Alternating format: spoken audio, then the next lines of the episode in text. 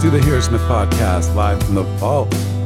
Uh, it's great to be here today. Uh, you know, we are living in such a crazy world. This is supposed to be uh, a raw and unfiltered look at the world of entrepreneurship, business, and the absurdity of modern life. Uh, circumstances as of late have made that last part, the absurdity of modern life, kind of the focus of what we've been talking about a lot. And um, and today is no different. It's been one hell of a, a week the last couple days. And, um, you know, everyone's probably aware of the George Floyd situation and um, what's going on in our country and has been going on for years and years. Um, and, pardon me, you know, when I think about when I look back on my past and and think about like when I was coming up, you know, a 90s kid, if you would have told me that black dudes were still getting murdered by cops in the year 2020, I would have thought you were fucking crazy. Um, because you would have just thought that we would have progressed. You know, when I thought about 2020 in the 90s, I thought, oh man, we're gonna have flying cars and freaking who knows what, right? Like smart, crazy homes. You know, you just walk in, everything turns on and starts making your your tasty adult beverage for the end of the night or whatever, and you walk in the door. And here we are in 2020 and still dealing with the same bullshit that we've been dealing with for centuries. And uh, yeah, so um, I, I honestly like um, I, I'm so overwhelmed by everything that's going on. I don't even know where to begin. But let me start by this. I want to introduce my my co-host and entrepreneur extraordinaire, DeAndre Dow. How you doing, DeAndre? I'm blessed, man. I'm alive and free, so I'm winning. There you go. I like it. I like it. Good to have uh, you here, and um, I'm excited too today because we have uh, Mark Neal from uh, Onyx Training Group Mark is going to give us a really interesting perspective on this. Mark is a former Fort Collins PD, I believe, uh, police officer. Yes, sir. And um, since leaving the force, Mark started Onyx Training Group to help police departments um, train their employee, their their officers in um, a lot of different things, but one of them being diversity training, and obviously also SWAT and tactical training as well certainly an interesting combination. So I'm excited to have you join us, Mark. Welcome. Well, thank you, thank you, thank you. Yeah, thanks. Thanks for coming in, and uh, definitely looking forward to having a freewheeling uh, discussion here. And just you know, I, I think we all got perspectives, and uh, I want to hear everybody's perspective. And you know, we like to keep it real on the Live from the Vault podcast. So um, you know, make sure your kiddos are on lockdown because uh, shit's gonna get real. Um, so where to begin? I mean, it's tough. It's it, I I just like I'm so overwhelmed, and I know this isn't the greatest uh, uh, way to start off the podcast, but I just cannot believe that we're in this situation that we are in, and and this is still happening at this time in our lives. And and DeAndre, you know, um, as a black man, I want to get your perspective on this, and I want to give you the opportunity to kind of speak on what what you're feeling right now, and and what everything that's going on, the reaction to it, um, and kind of as this kind of you know obviously all the protest and all that stuff moves through our society, and um, I, I really want to hear your perspective on what you're feeling right now, man. Off top, Chad, I just want to uh, send my condolences to uh, George Floyd, his immediate friends and family, and everybody else that's been directly affected by this loss. And, um, you know, may peace and blessings be upon y'all. I wish y'all nothing but wellness and comfort moving forward. Um, it's an unfortunate situation. What's even more unfortunate is the fact that this is nothing new to me. Right. This comes as no surprise. I've seen this movie before. It's nothing but a rerun. Yeah. So every day is different. Feel indifferent at times, right? That's why we're having this conversation and everything. I look forward to everything. I want, you know, just gain from everybody's perspective, but I think it's clear as far as on this side of America what the vibe is like right now. So I really came here to listen today. When I heard about our special guest uh, being in law enforcement, I was like, I want to gain from his perspective, and I want to be, I want to take responsibility in my evolution as a man. I want to set an example to where we can have real life dialogue and conversation and leave with our heads held high with respect. Absolutely. Yeah, that's obviously that we're all about that, right? Right. Like um want to have open and honest conversations cuz honestly like if people are trying to dance around shit and trying to you know um be overly sensitive, I mean obviously we got to be sensitive to people and all that stuff, but I think as grown ass men all here together sitting in this room, we can have a real conversation about the things we're feeling and um and and our opinions on that subject. And uh and you know not not not so much worry you know have it take it as an opportunity. I like that attitude man. It's like you take it as an opportunity to learn something we didn't know you know? And i think mark you have a really unique perspective because um you know you you were just talking a little bit about your background and how you grew up and you know going from inside the law enforcement world you know, and then coming back out of it and then trying to give back to that community by helping um, sort of bridge that and maybe mend that relationship that officers have with people of color. You have a really unique perspective. Um, you know, as this news came down, you know, what were kind of the first thoughts running through your mind? Well, um, I'm gonna tell you this. You say, you know, as a '90s kid, you know, you wonder. Uh, I got into policing in '92. So, if you had told me that in 2020 we were still going to be revisiting the same things that had been happening in law enforcement when I got in it, 27, 28 years later, Yeah.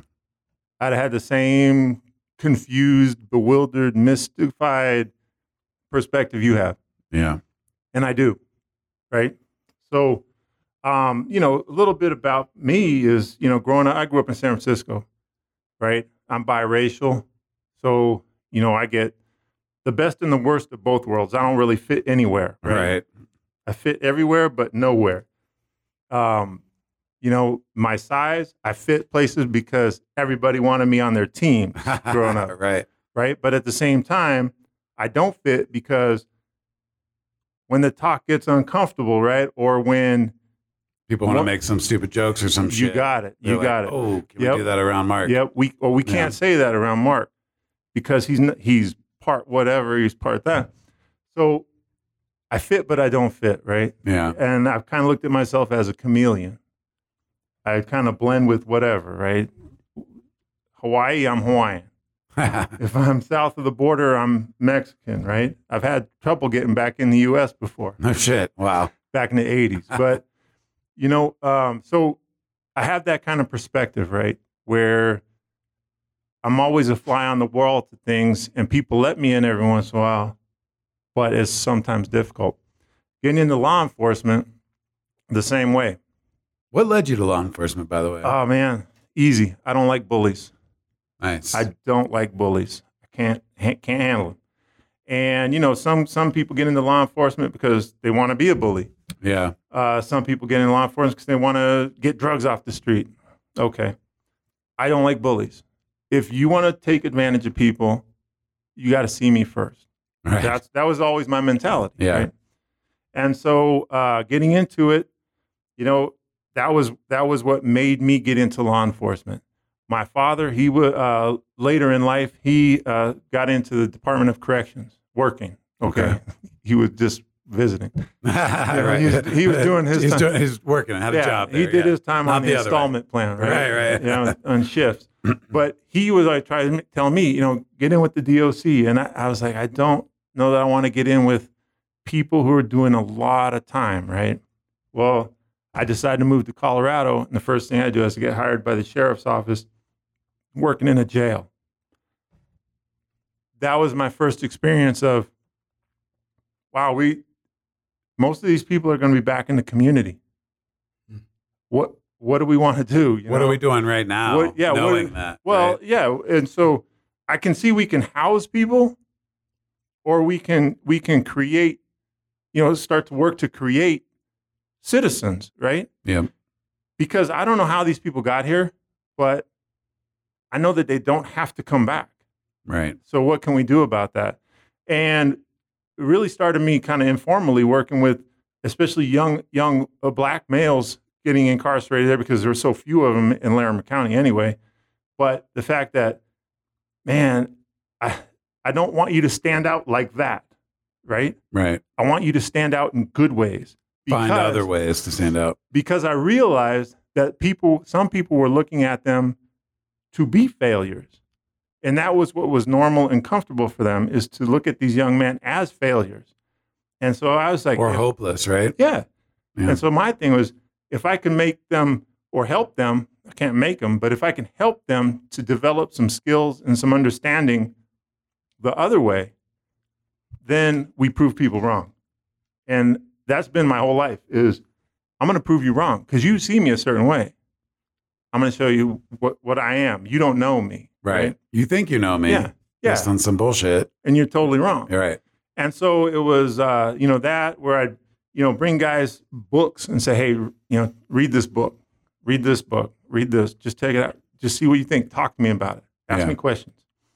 And so that started, okay, that's what I want to do. I, I'm in law enforcement. I'm in a great place. I'm dealing with people who may be in crisis. I'm dealing with people who need some skills, maybe, Right. right? I'm in a perfect place for that. And so then when I was, uh, got to work with the city, I just continued that in everything I did. Mm, interesting. Um, I would say you're you're in the minority on that. Like I don't think a lot of people get into law enforcement for that reason. No. I may be wrong though, right? um, I, I'll tell you about that. I've, I've been, like I said, I've been in law enforcement since '92, almost 30 years now. Mm. And um, I would love to tell you the the party line of 99.9 percent of the police officers out there are doing a fantastic job. There's no real data on that Uh, though, right? know, Yeah. That data I- that sounds like some Yeah. stats. I can give you more of a bell curve. right. Okay, I Yeah. can give you much more of a bell curve. Right. Uh, maybe the other way, right? Mm. uh, in a U curve. So you do. You have a percentage of officers that are out there knocking the ball out of the park. They are doing an amazing job in the communities working. Mhm. You see them. You see them on, on the internet. I, I communicate with them. They're all over. Some of them are just in their agencies, wherever they are, doing some amazing things. Yeah. You have a small percentage who are out there wreaking havoc on the communities. Right. I see them too. Hmm. I train all over the country. I've, I've added up the other, I'm, I think I'm missing five states I haven't trained in. Wow. That's So- incredible. We You gotta get you in the states, man. I know, I you get the whole country. Over the, over the last um, 15 years, 16 years, I've been, is, I've been traveling. You know, so I'd love to tell you that, yeah, it's, it's in the high 90s. No, you got maybe about 20, 30 Percent. percent Wow. doing, doing the crazy good stuff. Yeah. okay? You got the most percentage, 60%, 70%, who are out there and they aren't messing up too bad, right? They aren't superstars, but they aren't really making mistakes. They'll make mistakes and they own up to it, Yeah. but they, they're just doing the job, man. They're, they're Sure. pulling people over. They may write a ticket, whatever.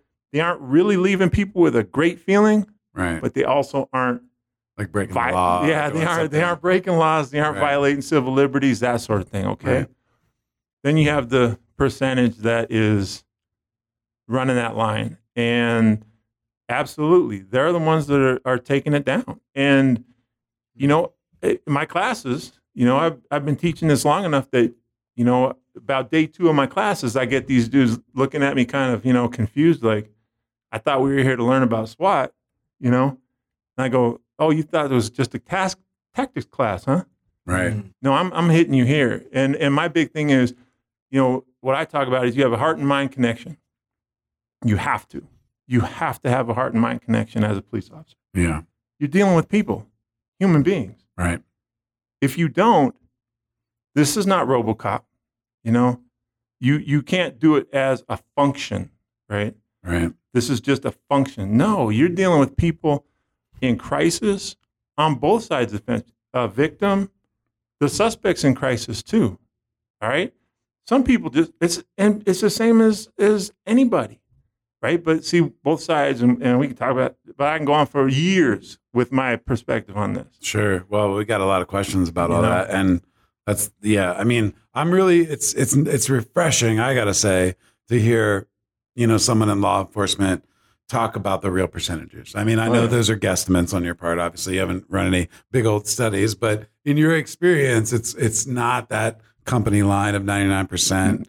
And and or not even really close to it. It sounds like now. Um, what do you think that you know? Because part of the issue is that percentage of people that are in there to sort of wreak havoc, um, or or maybe you know, I, I guess the, I, I got so many questions. So so the so what do you think of like? Do you think that there's a pretty decent percentage of officers that are straight up assholes, like get into it to be bullies? Because you brought up the bully Mhm. thing, how you got into law enforcement to to not to you know to fight against bullies, and there is definitely you know we've all Mhm. kind of had those encounters Mhm. with police officers in our lives where you know you could be like, what the hell, dude? Were you picked on in high school or Yep. what? Like now you're the bully kind of thing. Um, can do you think in that group is it like how much of it is I'm actively an asshole and how much of it is I might be have, might have been raised in an environment where I don't have an experience with people of color Mhm. and and I and I don't see myself as racist but yet um that's because I don't really have the perspective to even know what that is you know what I mean I've never been put in the situations until I became a police officer to to to uh to you know uh have to make like sort of in the moment decisions Mm-hmm. and understand that I might have prejudices. No, it and that and that's it. Is you have you have a. it- It's the same as our society, right? It's it's when I talk with the public, I would do um, community meetings, right? I started to do community meetings where I get people in. I rent the, rent the space at the li- a library in one of the neighborhoods and, and advertise it. And and my thing, or when I talk to the community about anything, is where do we get police officers? And everybody looks at me like confused. Mm-hmm. Well, we don't make them; they come from the community. Right. And so, who who whoever's going to be applying are the ones that are going to get in there, right? And so, you know, we say, oh, but you know, who's who's hiring them? Yeah, yeah exactly, exactly. Who's hiring them? It's not DeAndre. DeAndre is not sitting, you know, as a captain in the police department hiring people. If it was, it'd be people like DeAndre who would be getting hired. At least And- a, a higher percentage of them than you know. But but that's Right. the thing is that Yeah. that that that police departments hire the people who they're comfortable with, right? there's an inhuman uh, an, an inherent bias, right? There is, and and good or bad, right or wrong. A bias is just a bias, right? It can be a positive bias, it can be a negative bias, you know. And and to start to borrow from my diversity trainings, it's it's as we apply it, right? How do we apply it? And so if if I'm saying I'm going to look for, you know, I'm going to focus on black males who are college educated, who were involved in their fraternities, who were involved in politics on campus, who were who were true guardians growing up, were guardians of their communities. What's my police department going to look like? It's gonna look like that. Yeah, Yeah. and so if if that's my what you know if that's my positive bias or you know i don't see it as a negative but that's my bias right, Right. is i'm looking for men like that or maybe my bias is i'm looking for asian women who have this experience who can do this who know how to do this that what's my department going to look like it's going to start to reflect that right and so you know you could say well look at the police departments i mean I've had interaction uh, with many police departments around this country as a trainer. Yeah. I walk in as a trainer, they see me a certain way. The company I work for, worldwide, world Right. known. Yeah. Okay. And so I walk in there and people like, oh, okay. You just the name on my shirt gives me a high recommendation, right? Right. Because they know the people that they've dealt with with that, they know what we bring to the table, right? Their brand has a good reputation. Yeah. And around and yeah. so, but they also know that kind of what the training is going to be, what our perspective is going to be. Mm, Now, me getting into that, I've thrown a little wrench in the, that network, right? sure. But no, I'm a professional. I, I, but I'm like, no, this is the role of the policeman, right? But that's the thing is, if you're hiring, I watched that in my agency, and plenty of officers were were mystified, confused, frustrated, demoralized by the type of person that was being hired for a period of time. Hmm. But what you had to do was all you had to do was look at the hiring section of our agency to see who the type of person they're hiring. Right. Like them, Yeah. right? Yep. And so you have to Do you look- think it's a conscious decision? Do you think, or do you think it's unconscious? I mean, I'm sure it's both, right?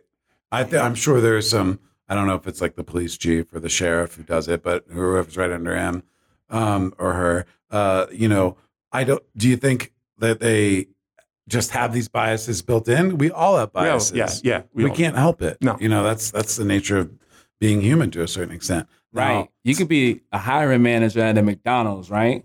But whoever you decide to hire is going to be a reflection of you at the end of the day. You are the company you Mhm. keep. right. It's the same thing. It applies to the police department, just every realm of life, personal life, whatever. and that's why it gets that's why it's when they talk about uh systemic Mhm. you know uh these people are entrenched in it these Yeah. people don't just have these jobs for a couple of years No, no, they've no. got them for 20 Career. 30 years Yeah. an entire career and it you know there you go. If the the same hiring manager you know has uh prejudices or or is a racist conscious or subcon uh, subconsciously um that's going to be reflected in the in the departments that they are hire in. they're going to show that. They'll the, and then everything that comes from that is your support right? How you progress in in areas of the agency is going to be dependent on how you reflect the person who's in charge of that. Mhm. and you know i'll i'll be honest and i'm i got no reason to lie. I don't work there anymore. Right. But the, my agency when i got like from the time i got there to when i left when i left it was because it no longer reflected me. And Not your the values? not the opposite way right? I didn't reflect it. Kind of i didn't want to start reflecting it it didn't it no longer reflected me. When i got hired there i was the f- thinking about it i was the first black officer sworn police officer in that agency. Wow. In its history. There was a community, community service officer but he was he wasn't sworn. Right he was a on peace police officer right. My wife she was the first black female officer ever hired. Damn. And that came eight years after me. Wow really i didn't Well, six realize years- that was six years after okay me. Six- still six- i didn't still, realize yeah. it was that far apart 2000, 2002. Wow. now were there any uh people of color or women Yeah. Oh, yeah, yeah. between a little bit Yeah. yeah okay. There, there, there. We So had, we had several Hispanic officers, female officers. You know, that- but but the black community in Fort Collins is maybe two percent. okay It might have grown a little bit in the last twenty years, right but right but in the 90s, when I was there, it was like two percent. yeah Um, you know, so the the point being is that when I got there, though there were no other black officers, the the mentality, like I said, the heart and mind connection, I didn't I didn't walk in going. I was shown that Mhm. by the officers who were there. They had that. okay Okay. So it wasn't a situation where I was walking into a place where I was like, wow, okay, I don't know about this. They were white male officers, but they were very much, I, I don't really care what you look like. So you Um, felt like the, legitimately like there Oh. there was uh, no um you didn't feel uh singled out or No. that's what I'm picking up No. like it was they were pretty welcoming No, and they extremely. yeah And that was just it. And, and, you know, to a person just about, they would take me aside. Hey, let's talk. And let me show you. And their big thing was, let me show you how to treat people. wow And that sounds like a pretty good police department It was sounds like fantastic. more police departments need to be that way no, it, it was fantastic. And and their I, I used I use it to this day. Stuff that I learned 30 years ago and was told. You know, uh, two things real quick. One officer. Now you look at him and you'd be like, okay, you know, he, you you would think he's on the lines and you know in the 60s down in Birmingham, right? Mhm, right. But his thing was his his one thing to me was always never take a man's dignity, and you probably won't have to fight him. And he was, you know, he was 6'3", 6'4", about two twenty, and Yeah. no worries, right? Yeah. But he was he was like how you treat people, and it didn't matter who he was dealing with. I would watch him. It didn't matter who he was dealing with. He would give those people respect Right. even if they were, you know, they would front him because he's a police officer. Oh, you know, you're a cop, you're a pig, you're whatever. Hey, you don't define me. And that was a lesson I learned from them, right? hmm Uh, and you know, another one, one other one from another officer was, you have no authority other than that which is given to you by someone's actions.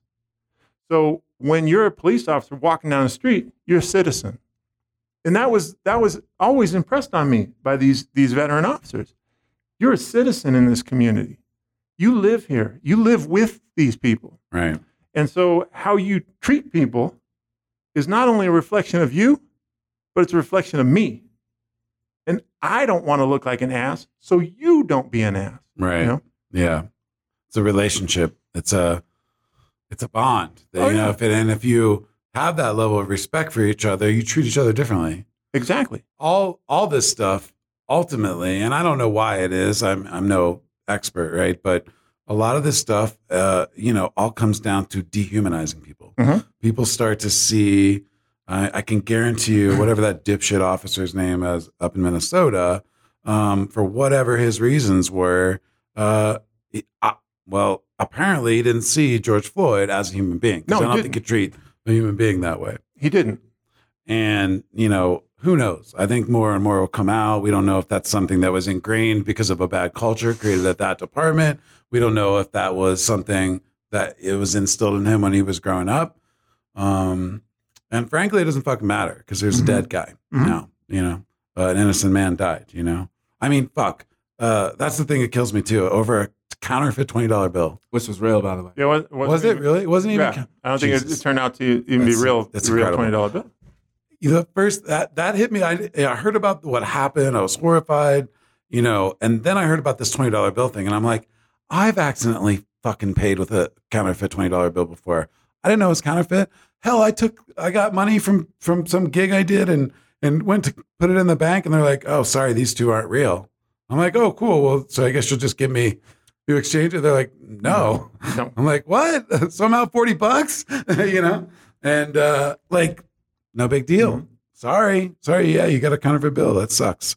Um, and then, yeah, that's that's the insanity of this. That's like not, it's not common, you know, not probably not everybody's going through that, but it's just, it's just ridiculous to think that that's what started all this thing, you know? And that's really not what started it. Ul- Ultimately, in the end, that's the, that's the, that's the spark that lit the fuse and there was a lot of dynamite behind that. So, so, uh, so I guess my question, you know, you are, I believe that like you were in a lucky situation. I don't know. I don't. It's hard to tell. You've seen a lot of departments, and I don't know if you want to speak to that, but but like it sounds like you had a, a leadership in your department was such that they had this grain of, of of respecting people as human beings infused throughout their organization, and that reflected not only in the relationships for an, a diverse officer Mhm. coming in like yourself, and how you were treated, and then it extended out in the community. And those are the kind of relationships that we need to be having. Absolutely. Um, and the I remember when I got hired, and I was happy at the jail. I was happy working in the jail. Yeah. I, I I was good. Same thing. Sheriff's officers the same way. They they loved me. They gave me responsibility. They gave me things to do. They gave me this. Hey, we'd love to have you stay. I was sitting in a hiring interview with the deputy chief because the chief was planning to retire right away. So deputy chief and all these commanders and everybody. And you know, it's like people say, you know, the good old boys, right? When I left, they used to refer the people in charge of the agency referred mockingly to them as the good old boys. when I hmm. the people who were in charge when I got hired. Loaded term nowadays for sure. But I would say, yeah, you're right. They were good old boys. They were good older boys, Right. and they they were still um, immature in how they when, once you were you know like hey we're happy you're here type of thing. Not immature in that how they you know uh, juvenile, Right. but relaxed and friendly and amicable, almost like how kids interact. Right? How I'm just happy you're here to play with me Mhm. and they w- didn't put on all kinds of attitude and they were good right their question to me was what are you going to do for the community? Yeah. you know uh, whoa wait. I caught you off guard. Huh? oh yeah i'm like what? I thought you know you just want me to write tickets and everything and they were like their whole thing was no no no. You what are you going to do for the community? Yeah we're hiring you but go back to the same thing. You're a representation of us. We've been here for 20 years. We've established the relationship. Right. Are you going to help it or are you going to hurt it right? Mm-hmm. Because as i say the, you're either going to help something or hurt something. You know when i ta- when i teach tactics you're either doing good or you're doing bad. There's no neutral. There's no neutral. Yeah. Because all those situations that those that you're training for are intense, yeah. high pressure situations where one false move or one wrong move or inconsiderate move could yeah. is literally life or death. Right. so are you going to help the situation or hurt it? Because if you're going to hurt it we're not even going to put you in there right Right. we don't even want you around hmm if you're going to help it, or how are you going to help it? Let, let's hear, let's work at this. Let's see how you're going to do it. And if we need to give you additional assistance, education, knowledge, we'll do that. And if you're really good at it, then we want you to teach other people. And that is how the agency was. Um, How do we nationalize that? How do we get that on, on Higher. scale? On yeah. Well, so that's the thing. Like people, you know, the crazy right wingers continually whine about um, affirmative action Mhm. and things like that. Even though they all have affirmative action of their own, yeah. it's called, uh, you know. Uh, being born white, it's Yeah, you know already put you you know sadly put you on a on a different stature and and to make your life easier just just by the nature of the color of your skin when you were born. So is it like an affirmative action type of thing where you you need to because like again like you talked about the good old boys right? Like I have met some people in my life I, I spent some time in the South. That was real I grew up in Ohio right? And I don't know maybe I was too young to realize the racism that was in that community Mhm. to to uh, uh, segregated you know just by typical you know economic you know lines. I mean i grew up in a my elementary school had one black kid in it. Mhm. And um and so and then i moved to florida.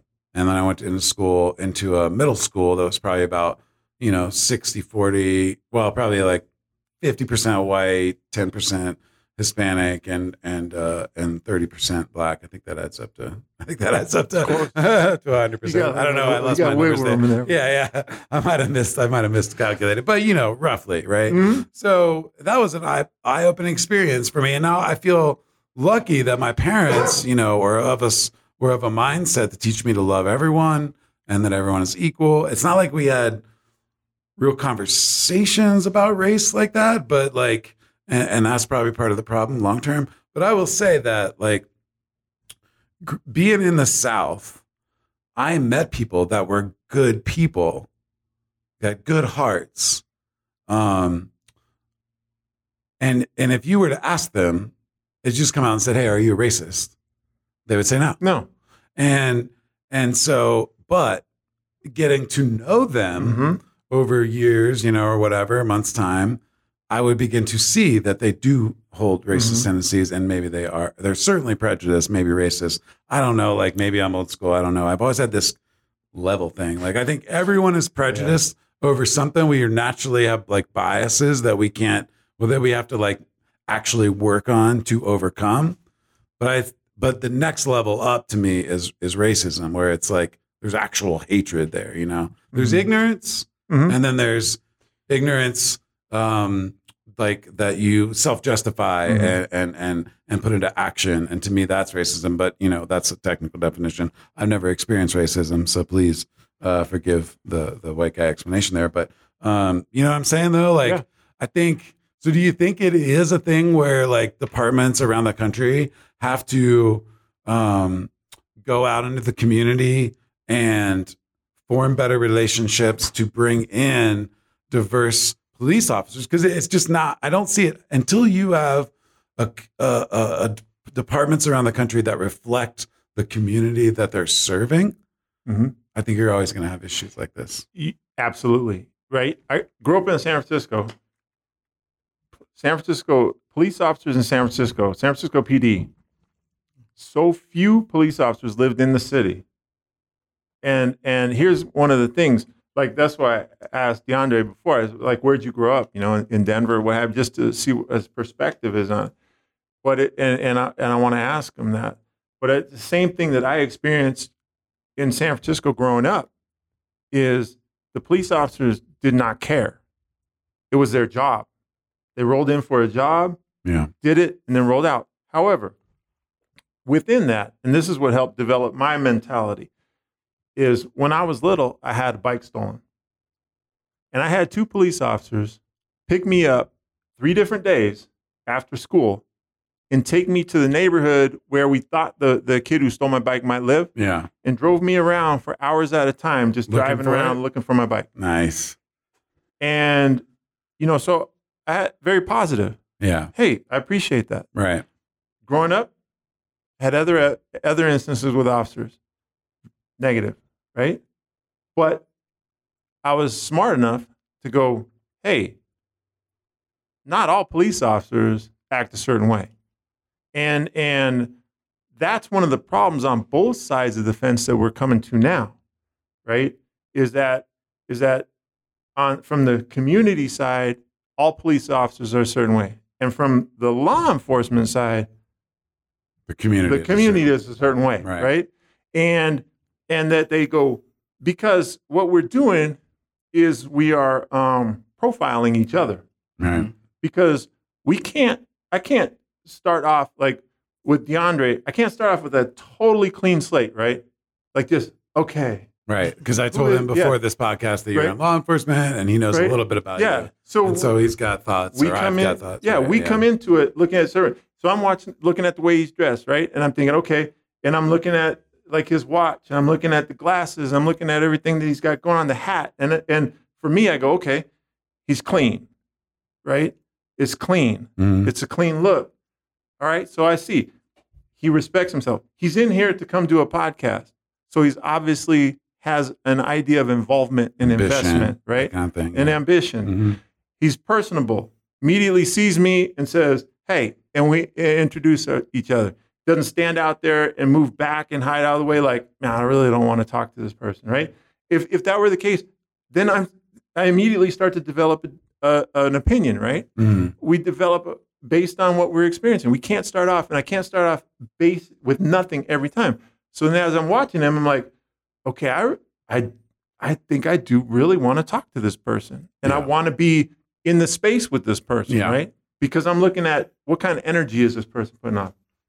And that's what we've had that's what's happened in, in law enforcement is that is that police officers I, I see it around the country. I talk to them around the country. I've uh, you know I've taught hundreds of classes with thousands of officers, right? So I do have when you say, you know, I'm kind of guessing on the data, I'm still going uh, by Yeah, it's like real anecdotal It's- data. it's- It's- yeah, yeah, it's a lot of experience. Actual observation experience talking with right. people. Is that is that police officers, if I don't have interaction with somebody from a different group, I go by very superficial, stereotypical presentation. and, and we just we do. We have to, Yeah. right? Because and and you know But when that thing is the color of your skin, that's when we get into situations like we had in, in Minnesota, right? what happened was, uh, and I can say this, equate this to to dealing with people like what happened in the '80s with racial profiling. Mm-hmm. So, so what they did was they started out with, and I'm just throwing this out here like this. So they start out with a list of 20 criteria for a person that might be transporting narcotics, because they're getting their teeth kicked in by drugs, right? So they have 20, 20 different cri- set of criteria. Person will be this, look this, driving this here, da, da, da, da, da, da, right? And they go, okay, and they will look at somebody and they kind of watch them and see if they fit the profile. Okay, they hit about 15 of those marks. All right, let's pull them over. Yeah. But what's still happening? Miami Vice, right? Drugs are going everywhere. Everything, you know, they're singing, you know, Miami Blues, you know, whatever, and all this stuff. So then they start, man, we can't, we can't do it with 20. We're just still getting beat up.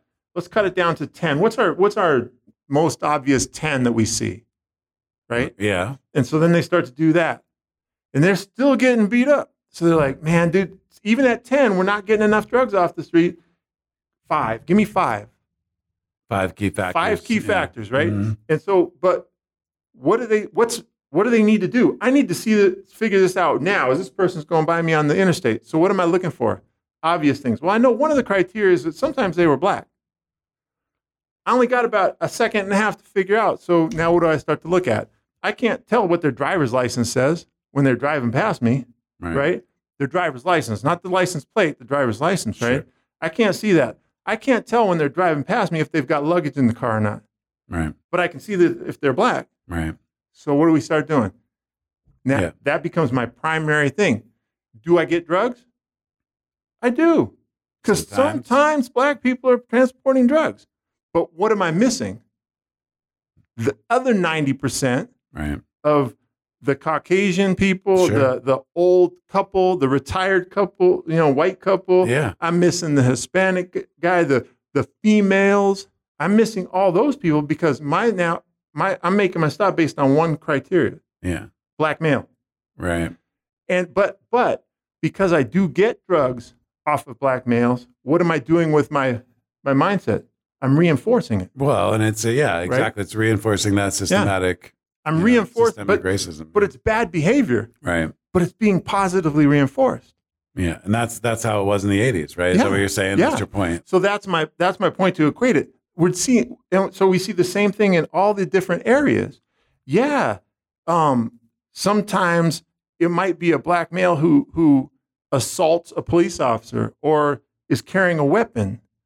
But if I'm only looking for black males carrying a weapon, I'm going to find them.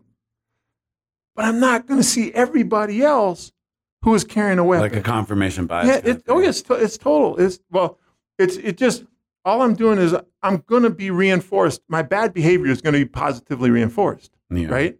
It's Right. bad behavior, but I'm going to have a positive reinforcement on it. Meaning that if you're an officer that busts a lot of people for drugs or whatever, guns or whatever, busts a lot of criminals, you get promoted. That's how you get promoted. Well, you get yeah, you, you get results, right? You Right. get results, Yeah. and, and the problem is in policing, in modern policing, the the purse strings are controlled by quantity.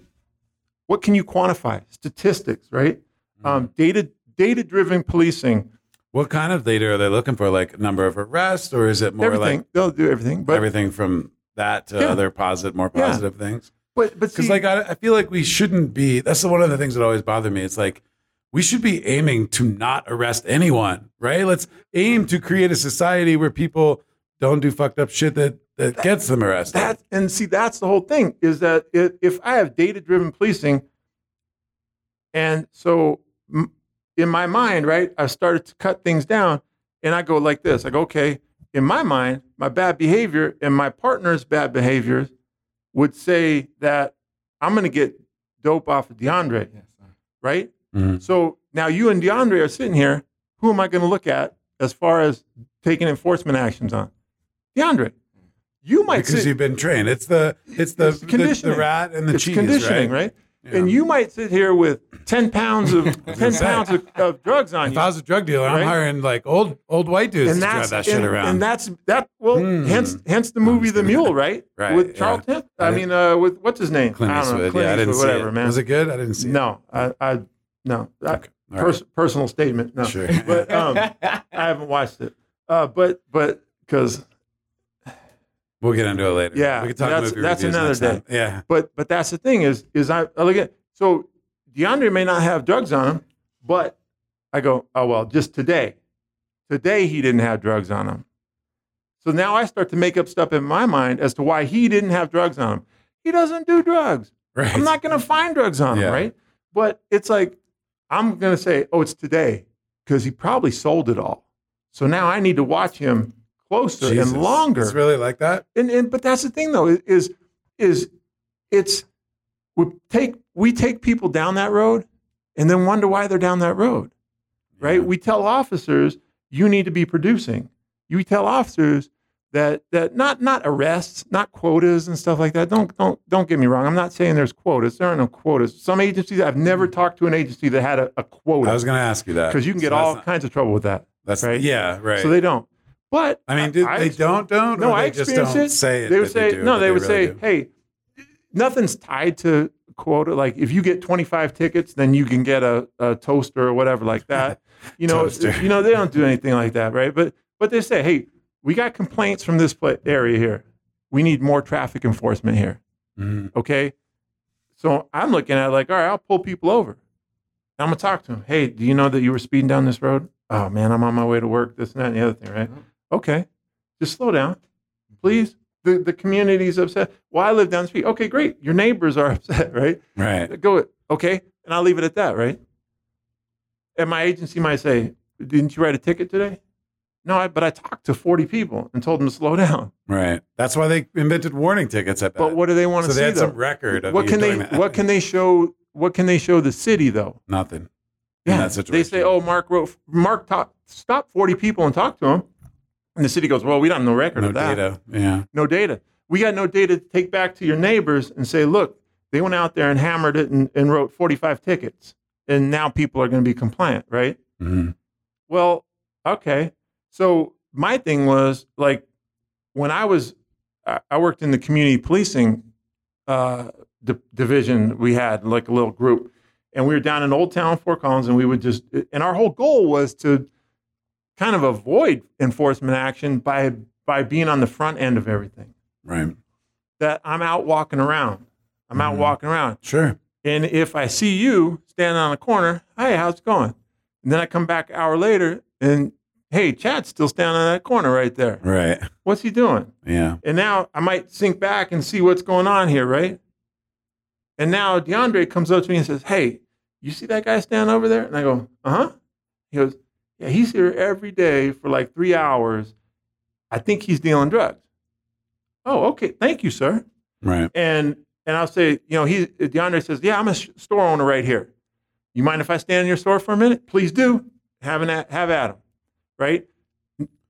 I'm working with the community Right. to solve problems. Sure. You're the drug dealer on the street. He doesn't want you there because he knows he knows who you're going to bring there. Right. He's got a store. He doesn't want people who are going to be down around here because it's going to Yeah. it's what we used to call the broken window theory, right? If you have a broken in New York City, they start. You have a broken window. It's it's a sign of dereliction, right? It's a sign that somebody doesn't care, abandonment. So you fix the window. You make people believe that somebody cares about this place. If people care about it, then uh, a more criminal element goes, man, they're probably going to be watching us. They're probably going to be doing stuff like that. So let's not be around here Mhm. sometimes the best thing you can do is just kind of push crime away. You can't solve it because really, war on drugs, come on. Yeah, that's bullshit. Mhm. But Mhm. what the crime side of it, all you can do is push it away. Yeah. Say we are going to be vigilant here, right? You got store owners like DeAndre who are saying, no, no, I want to run a good place. I want good people to be coming around. Yeah. And you know, you can work with the person. I can come now to you and chat, say, Chad, what can we do? You're dealing dope, but that's not going to work, right? Right. And and I did this Mhm. when I was working. How can we keep you from getting in trouble? Man, I don't have any jobs. on this and that. And I, I slide over to DeAndre, and DeAndre says, Yeah, man, I just had an employee quit. You know what? I might have your problem solved. Yeah. I come back to you. I say, You want a job over here? All right, I'll take a job. Okay, now we set you up. Right. But see, that's community policing, right? I got you. I'm a liaison. I, I a have, facilitator. I'm on both sides of things, right? Right. I'm I'm in everybody's business. I'm all over the place, right? Yeah. I am. I should be. Mhm. Mhm. If I'm a good police Yeah. officer, I'm in everybody's business Sure. because I want to I want to know. And so some people, you know, get kind of offended. You know, police officer, hey, what's going on? What's going on? And I understand it because we haven't we aren't teaching our police officers how to interact with people like that right? Yeah, on that isn't it? level, Yeah. Period. right? That's what I was. I was actually going to address that. I was going to ask you about that because um, I think that you know that came naturally to you because of you know how you Mhm. grew up and who you are, just Mhm. generally who you are, Mhm. and it doesn't come naturally to everyone. No. so that's the kind of things that No. we have to get our police departments doing, understanding that's the relationship they they Mhm. they, they they should have with their community, and you're right. I think it is about like, you know, getting out there, getting out of the car, you know, get walking around, meeting people, you know, uh, going to the church Mhm. picnic, going to the whatever's going Mhm. on, you know, events, the community events, and having real conversations, you know. I always feel like you go to so many things and you see, you know, if there are a lot of obviously like everything that's happening now is different. No, go ahead. We'll see. Well, I just feel like there's a division, right? Like you see all the officers, they're all one side, they're talking to each other, and then there's us. There's us Mhm. and them, you know? And it and it feels like that, you know, I- just I- from that from a non I knew where you were going with it yeah. because trust me, I see it too. It's and I call it it's the junior high dance, right? the, right? Right. The boys are over here and the girls are over here, right? Yeah. Until one person, One brave soul. and, and, and my junior high had been DeAndre, right? I know he'd have been the one Yeah, yeah. walking across yeah. the stage to say, "Hey, let's dance." yeah. Right now, now a couple of other people start to do it. A couple, of, right? Yeah. and then we start mixing, right? But as long as everybody stays on their side, it's because it's comfortable for us, Yeah. right? It's it's because because DeAndre's outgoing enough and he's personable enough, friendly enough that he walks across there. If one young lady would say, "I don't want to dance with you," he's like, "Oh no, that's all right, no problem. Hey, cool. I'm gonna go ask somebody else." But see, for most of us boys on the side, if we went up there and got rejected, what would that do to us? But uh-huh. like Drake, Right? right. It would, it would crush us. yeah. and right. so we don't even want to do that. and then we'd run away. We don't even back to yeah. corner. we don't even want to put ourselves Yeah. out there. Yeah. And and so that's what you see. So when you say that, you know, at a place, I know I see it too. sure. And I see it. And and as as a as a retired law enforcement officer, I'm like, here we go, the junior high dance. Yeah. And so and, and But don't you think that's on the police officers and the departments to train them so that they that they are actively trying to engage in the community that they're that they're they're policing? you know what? Off top, bro. I just want to say, I respect you as a man on so many different levels before that badge and that uniform. Okay, I appreciate everything that you stand on. Um, second, I don't communicate with law enforcement. Mhm.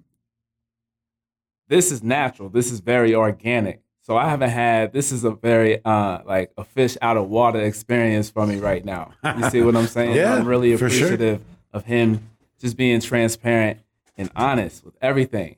I think when he initially started speaking on the hiring aspect of everything, that's where the more level headed are going to try to go to as far as, okay, let's figure out solutions, Yeah, you know? that's how we And roll. so I was always curious about the training aspect Mhm. of law enforcement. He really broke that down, but he's speaking from not only who he is and who he's become over time and everything, but he's he's speaking on people that are officers, I should say, that are actually from the community. More oftentimes than not, these officers are not Yeah. from that community. right. So they're having an out of body experience. Mhm. You see what I'm saying? Yeah. So it's like, where are these officers and why are these officers being placed in certain places?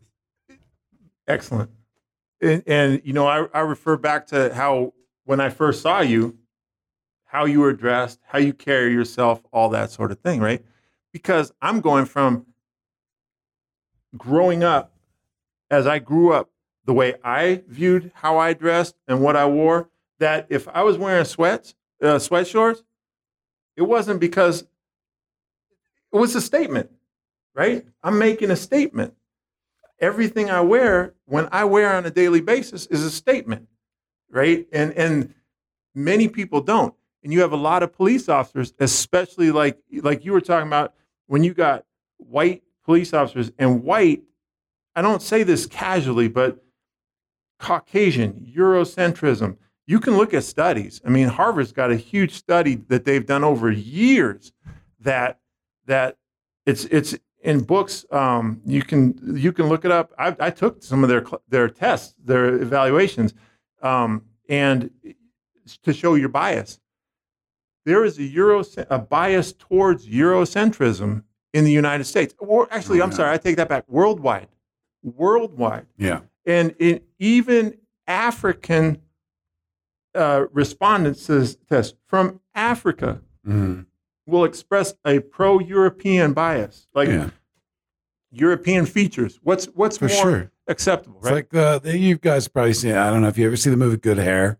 Yeah. Uh, by uh, I think Chris Rock produced it and was talking about his daughter and stuff. And or there's been a couple. There might have been a couple films about this, but um, the concept of like black girls not liking their hair and and and and the culture pushing upon them the fact that like Yeah. straight, Mhm. soft, like you know, uh, what do you call it? Like I'm saying malleable is no, not the no, right word, but straight hair. straight hair basically is what is beautiful straight- yeah, right and so yeah right No, no. and i think i think that that's the same the you know the predominantly uh majority white culture has pushed that same image of what beauty is Mm-hmm. of what um you know uh society views as like the the idyllic thing Oh, yeah. that's been a part of our culture you know it's been a part of our culture for years and those things those dinosaurs don't die easily No, no. you know But that's like I say, is that that when if I see somebody dressed like DeAndre, I'm like, oh, okay. I'm looking at it from a different perspective than say uh, a young white officer from a um, you know Some small town predominantly in Kansas or white some shit, community right. is going to look at him and see him or how he's dressed, right? right And and so then that officer is going to look at him and go, oh, you know. Whereas I'm, I look at him and go, okay, comfortable. I know this. I know this is a Right. person who is going to have their their stuff together, all right, right? and we I all mean, have that Quite right? honestly, All of us have that. Yeah, yeah. right? Every single person. and So, how do we go beyond that? I think that's like that's what's on the police departments. Like you, y'all are um, not you, the particularly. prof- professionals? You're the professional, Exactly. This And- is your Mm. job to understand. and that's where Mm. and that's where I say, right? Okay, no, It- no, It's the pros. But that's my point. Is that like DeAndre just said? I don't talk to police officers. Okay, great. I see you out. I'm coming to you, Right. right? Because I'm coming to you to say hello. Because exactly the way you said. In in it started when I was in the sheriff's office. So 1993, I started out saying, "Hey, why don't we build a lowrider police car?" I said, "Check this out, because I like lowriders." right. I brought my little lowrider magazine in. I said, "Look, Oakland Police Department has made a lowrider." Nice. And you know what's I didn't know they crazy? It's from a police officer who was shot and killed in the line of duty. They took his car and they turned it into a lowrider. Wow. Why don't we try something like that? Then I left the sheriff's office before anything could happen, Got with the city. Right. Started it again with the city. Mm-hmm. 1998, I think I started presenting. Oh, you know, hey, this this doesn't make sense to me. This doesn't make sense. I know it doesn't. It's not supposed to make sense to you Right. right? Or I'd get the, why don't you build a drag car? Why don't you build a drag race car? Like, yeah, you know, and I go, I don't want to build a drag race car. I want to build a lowrider. Right. And people, are like, it, I get this. Isn't that a gang member car? Mm. I said, I don't know. Wow. You got Carfax? You know a gang member owned the car? I said, I, I don't know who owned the car before me, right? right. And but so so my point being is so I finally decided, all right, fine, I got this. I built my own lowrider. Nice ride. It's a 65 Pontiac It's a uh, good Catalina. year. It's a good year. Hard top. Yeah. No posts, nothing. Nice. Had had switches on it, hydraulics, had that thing was nice. I would I finally started to use it. Hey, I'm gonna take it over to this event over here. And I'd go in uniform and I'd stand with my car. You know what? How many people would come up to me and talk? Yeah. So I said, all right, sounds good. So I started doing this. I kept putting things forward. I tell people, hey, you like this? Yeah. Well, tell the police department you like this. Nice. Let's get something going. And so 98, 99, I had started doing that. Mm. Uh, September 12th, 2001, my agency finally said, September 12th, 12th. 2001. yeah, so you want to know, It's a heavy date. yeah, Yeah. you want to know day after. how I was like torn, like being excited for this, but being like, dang, this is heavy stuff because everybody was at, in Yeah. that mood, right? Sure. They ha- tell me, oh, you can build a car. Inside, I'm like, yeah. Outside, I'm like, man, all right, this is heavy. but I realized what my responsibility was with it. So I enlisted people in the community. I got grants, I got donations, um, Polk Audio from all kinds of manufacturers, major manufacturers, Nice. uh, donated stuff. We had uh, Colorado Customs wheels in, in Fort Collins at the time. Yeah. They donated, you know, six thousand dollar wheels to the thing. Right. Pirelli donated tires, all this stuff. It was about forty thousand dollars in donations for this. It was a van. I said, I want a van because it's big and we can make it. Right. These dudes painted it, freehand uh, airbrushing, painted it, crazy paint. I still haven't seen anything to compare with it twenty years later. Right? Hmm. We I started taking it places. Um, people who would tell me, I've never talked to I've never talked to a police officer before this, right. but I came up because of this car. Yeah. like, fantastic. Nice. And That's what you were going for. Exactly. Uh, but my biggest thing was that that it was to get people to see police officers as individuals, Yeah. Sure. not as a group, Not as them. right? Not as them. And the same goes for police officers to get to see to see black people and And- not as as individuals and not as them. right? Both sides. Right. So I say, hey, I tell officers, hey, I'm going to have the have the van out at this event. Come by. right. All right. Some would do it, and some would do just like you're talking about. They'd show up and they'd stand like 15 feet away because they want to see. right. Is Mark going to get attacked? Is Mark, you know, you know what I mean? Yeah, yeah. And as I'm sitting there talking with people, talking with people, talking to me, slowly they kind of come over Right. because now they want to be associated with it, right? Right. And so, So then, it's about building those bridges, right? Like finding those ways to to connect with the community where they're at. But I think that like you're a great example of this though. That's like none of those white dudes. No. I was gonna call them crackers, but, but none of those white right. dudes. Uh, uh, you know, because it's like Yeah. you know, Yeah. I mean, in the '90s, Fort Yeah. Collins was kind of country, right? oh, I very much so. Um, so, um, but none of those white dudes would have ever thought of that, right? No, because you were there, because you came from a different place, because you had a different life experience. exactly. You were able to be that person, that bridge builder, Mhm. right? Yeah. See, that's why I support like, um, that's why I support affirmative action in police departments, because because until you know. I like to think of myself as an ally, and and and uh, I, racism makes me hurt inside, like it hurts my heart. But I, but I'm still just a guy on the sidelines Mhm. here. Mhm. I've never felt that. You know, maybe I felt like judged for other reasons, but usually of my own causing. Yeah. Yeah. you know, the way I dressed, or you know, when I had the mohawk back in the day, you know, that kind of shit. You know, and that, but that's nothing. I could No. shave my head and not have and mohawk. then, yeah, anymore. now you're not a, now Yeah. you don't have more. Right. I can't change my skin color. Yeah. Right. And so, so that's why I'm pro having a, a, some sort of law that, that, that, that, that, that, that, where there's some sort of like almost like affirmative action in terms of hiring. And it, and I, and I gotta say, like, the problem with that is though, right? People would say, well, you want your department to reflect the community. There's a lot of places where it's like 99% white dudes Mhm. and, uh, or, No. or white people. No, I don't care. So so but but and you know so it's like you've got to and that and that one nothing's No. going to change. If That's you know a cycle that would just keep going and going if there wasn't some sort of thing. Here- so how do you feel about like quote like I hate to I don't know what the term is, I- but here's my thing. I don't want anybody to have the ability to say that somebody didn't get someplace based on their merits.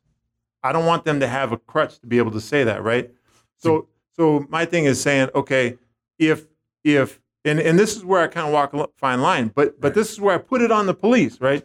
Is that if if I'm sitting here and I identify somebody as DeAndre who I feel should be a police officer, Mhm. I feel he should. I don't care if he wants to or not.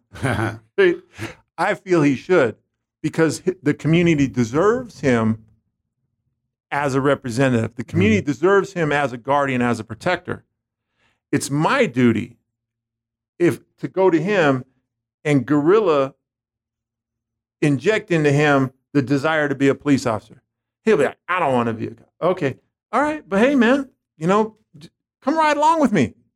Just hang out, so we Just can check it talk. out. So we could talk about some stuff. Right. But really, what do I want him to see? So you're saying it has to be more personal. It It can't be like to be some personal. sort of uh, laws No. or quotas or some Correct. stuff like that. It, you can't be. It has to be from the inside. And this is the one thing because I. But how do you get that first one? You know, there was somebody. You were the first. Yeah, yeah. You know? I, because I, I wanted to be in policing, and I'll tell you honestly and truly, is is when I tried to get hired, because I tried to get hired in San Francisco Police Department, and I got declined because I was truthful on my application. Mhm.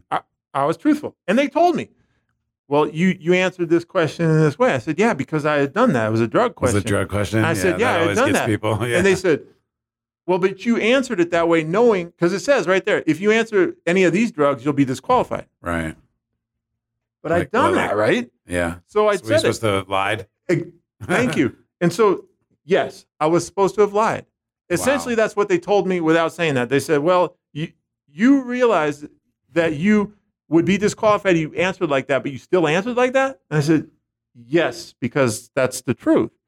They said, "Well, why would you do that to get hired in a police agency?" right. You thought it was So- like one of those like trick questions. Like I did. if- yeah. I did. I was like, "You gotta be kidding me, Right. right?" You, they definitely want me to tell the truth, right? The truth is the right thing to do. I come to Colorado. I sit down in the sheriff's office. A captain there. She's talking with me.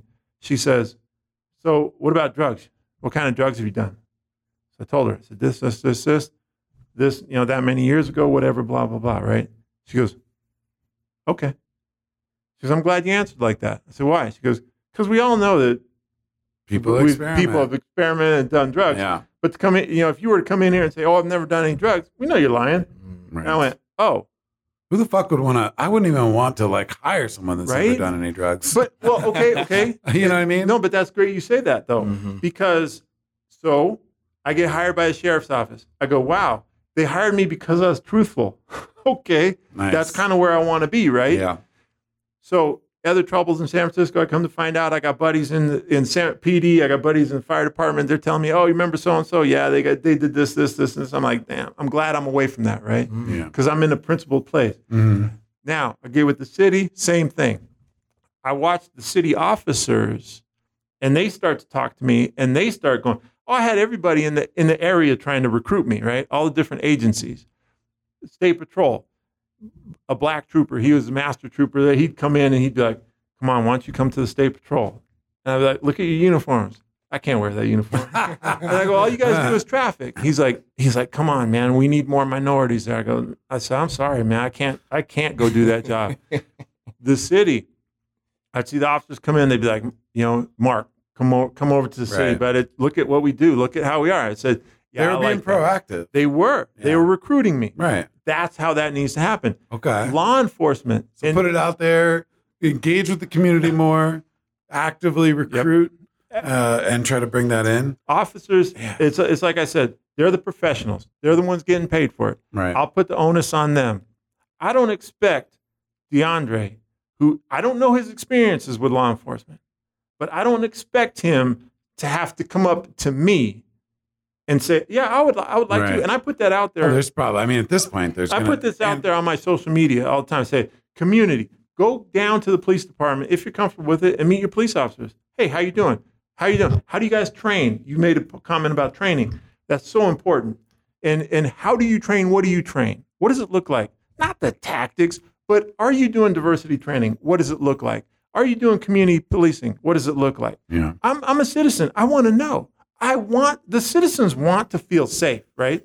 They want to have a positive relationship with law enforcement, but they see so many negative things. Sure. So, and and and what I've done up until this point, I'll tell you, this with the Floyd killing, right, is that what I see is that it's a it's amazing uh, that um, police officers around the country. And, and this is I watch this stuff right because I have a lot of on my feeds, my different social sure. media platforms, Obviously connected to that world. and never before, I'll say this, never before has there been this volume of law enforcement officers condemning the actions that, of those officers in Minneapolis. Yeah. Never before. And to me, you know, people say, "Oh, it's it's late, it's late." It's late. Well, when did you want it? You, Right. you, do, you, do you want them to never do it? Right. Because I'm I'm Yeah. like, hey, I'm I'm gonna give credit where credit's due. At least they're doing that now. and and Could these officers are absolutely i mean it's across the board and we look for them and it's like the one chief said if you're going to if if you're w- planning to defend these actions turn in your badge Right. and and we just saw it a denver officer just got fired the other day Mm. posted on on uh their their social media Right. that they were in their little riot gear and said hey let's start a riot Jesus. gone Yeah. and, Good. and and and I posted about that on my Facebook Yeah, I page. I posted that and I said, if you're not here with the utmost maturity and professionalism, Mm. you got to get out now. Mm-hmm. Yeah. We can't have juvenile behavior right now. This Mm-mm. profession is Mm-mm. too important. This the, the the relationships are too important, too critical for you to be out here playing around at being a police officer. Yeah. We don't need it. We're beyond that shit. No, no, we, it's time to get real here. well. It's Be like I said, you, you're now meeting your future in-laws. How are you going to act? Right. you're not going to show up acting a fool. You're going to show up acting like you're grown up, that you can be a provider, that you can be a partner to this other person, that you can do, do what needs to happen, right? Yeah. You're going to put your A game on. Mm-hmm. Right. And and that's where I sit there and I look at police officers and say, no, no, I get it. The public is skittish, man. They are worried. You have to be the ones. You're getting paid. And I tell them, you're the professionals. Yeah. Get out there and talk to people. Get out there and say hi. Just just say hi. If that's all you do that day, just say hi. And I tell them, I say, and be okay with the uncomfortable conversations, right? Always. Be okay if the if if I say if I come up to DeAndre and say, hey, how you doing? He go, but don't talk to me. I don't even I don't even want to know you. Okay, I gotta respect that. Yeah, it's like it's it's let's face it, it's on at this point and where we're at and probably going forward for for many years, it's on the police departments and the law enforcement officers to take that first step Mhm. across that junior high gym of Mhm. uncomfortable to reach out because there's no fucking reason that anyone in in uh, in the black community there's no they they have not been given a reason. I mean, I'm obviously in certain communities there's better relationships than others, Mhm. but overall, art broadly Collectively. speaking, Collect- collectively, yeah. the you know the the the police departments and law enforcement officers have not earned the trust of that community No. as a whole yet. I was gonna say this comes back down to um that class we had off top as far as branding. Oh right, Right. Mhm. No, like trust. yeah, Yeah. I feel like you can apply that to a lot of different situations, of course. circumstances. yeah. No, this is me and him meeting. I was already going to exchange information with him at the end of this Yeah. joint just because I want to gain from his perspective even more. And I just respect him as a man, first and foremost, off top. hmm Um, like, that comes with time. Right. You Right. see what I'm saying? You got to earn that. You dig what I'm saying? Sure. Trust is going to be the most, That's when. That's when. we that's get the to one. That, that level, right? that's Yeah. that, you know? That's that's generational. Right. And and see, here's the thing though. We also though So we- the no, I guess his point is though the no, and I think Uh-huh. you're both. We're all Uh-huh. saying this is on the police department at this point. Oh yeah. They've got to put. They've got to insert themselves into the communities. They've got to take positive actions that show people of color and people of, frankly, of, everybody. Ac- yeah, everyone, and Everybody. especially uh, people of color and Yeah. people from economically, uh, you know, uh, underserved communities. Yeah. you know, and and I think that's on them. They've there's got we've got to create some kind of system. And I know you do this. I know you help with this. So you're an ally in Mhm. that in that fight. But um, how do you do that in t- fucking Podunk, Kansas? Though You you how do you Oh. do that without saying you gotta you gotta have somebody other than white dudes in your department? You know, There are- making a law around. there it. are those officers there. There are the officers. I, I, you know, you, you say Kansas. I immediately went to. I did a class in Kansas, and um, this agency, man, they were like, I was like, man, I want to come work for you guys Hmm. because they were very much like our community and and and the the people in our community, not the middle upper middle class white people in our community, our community. Everybody in our community yeah, are we responsive to them Mm. right are we are we identifying their needs and how we can help them to facilitate whatever they got going on but it's it's you said it and it is exactly that it's branding how you brand. Mhm. What do you want your brand to look like? And agencies have to do that too. They have to understand what they want their brand to look like. Of course. Some agencies want their brand to look at look like we're kicking ass and taking names. Okay, oh, hell great, yeah. great. Then don't For wonder sure. Don't wonder why your community doesn't want to give you their name, Right. right? Right. Because you're kicking ass. Right. So Or doesn't want to, even when they see something that's a crime, they don't even want to snitch on people. no, uh, because they there's that there's not that trust there. what what are you Right. trying to achieve from that? So so yeah, we all try to put our brand out, right? Like I put my brand out, like my shirt. I'm like, I saw this shirt and I was like, I gotta have that because it speaks to me, right? Yeah. It's it, you know, U.S. flag with Malcolm and Martin on it, right? Mhm. Like the OutKast album, Yeah. and I'm like, uh, but but and I got another one. I got another one coming. It, All right. It's this this one with the uh, Public Enemy's first album. where they're Ah. standing in the cell. Yeah. nice. yeah. And it's Malcolm and Martin. Yeah. But but see, to me, I'm making a statement. Mhm. Uh, This is what I want people to know about me Sure. when I walk out, right? Right. And and that, but that's the thing is, agencies have to decide They got to build their brand like every other organization. what do in they world. want to look like to their people. The- eh, but what they try to do, they try. Well, we're a professionally policing organization. What does that mean? Nobody wants a professional policing organization because what if we what if we painted the picture of that being in the last three decades Right. or since whenever, right? Yeah. A professional Since policing America. yeah, professional policing organization is we're going to keep you in place. And and it's I'm like, so nobody wants that. Mhm. Nobody wants that. They want, you know, um, there's an analogy in law enforcement about sheepdogs, sheep, and the wolves. Hmm. The police officer, and this was coined a long time ago by another trainer that I'm I'm not a, fa- a fan of at all. But I use the analogy because everybody in law enforcement understands it. Okay. So you have sheepdogs, police officers, law enforcement. The sheep are the people. And it's not because they're they're Docile. it's just a, a flock. It's a flock, right? Mhm. And then there's the wolves. Wolves are the predators, the suspects, the, the criminals, the people who take advantage of, the, of Yeah. the sheep. So the sheepdogs protect the sheep from the wolves. Mhm. So here's my thing. What's happened, what we've done, is we've tried to create professional sheepdogs. They aren't part of the flock, they're professional. They sit back off to the side, right? Right. And so what do they do? Well, we don't want the flock to even get touched. So they sit back so they can intercept the wolves before they get near the flock, Mm-hmm. right? So they're but they're doing a good job. Mm-hmm. So what don't the flock ever experience? The wolves. Mm-hmm. And and so every so often a wolf will get into the flock, right? Mm-hmm.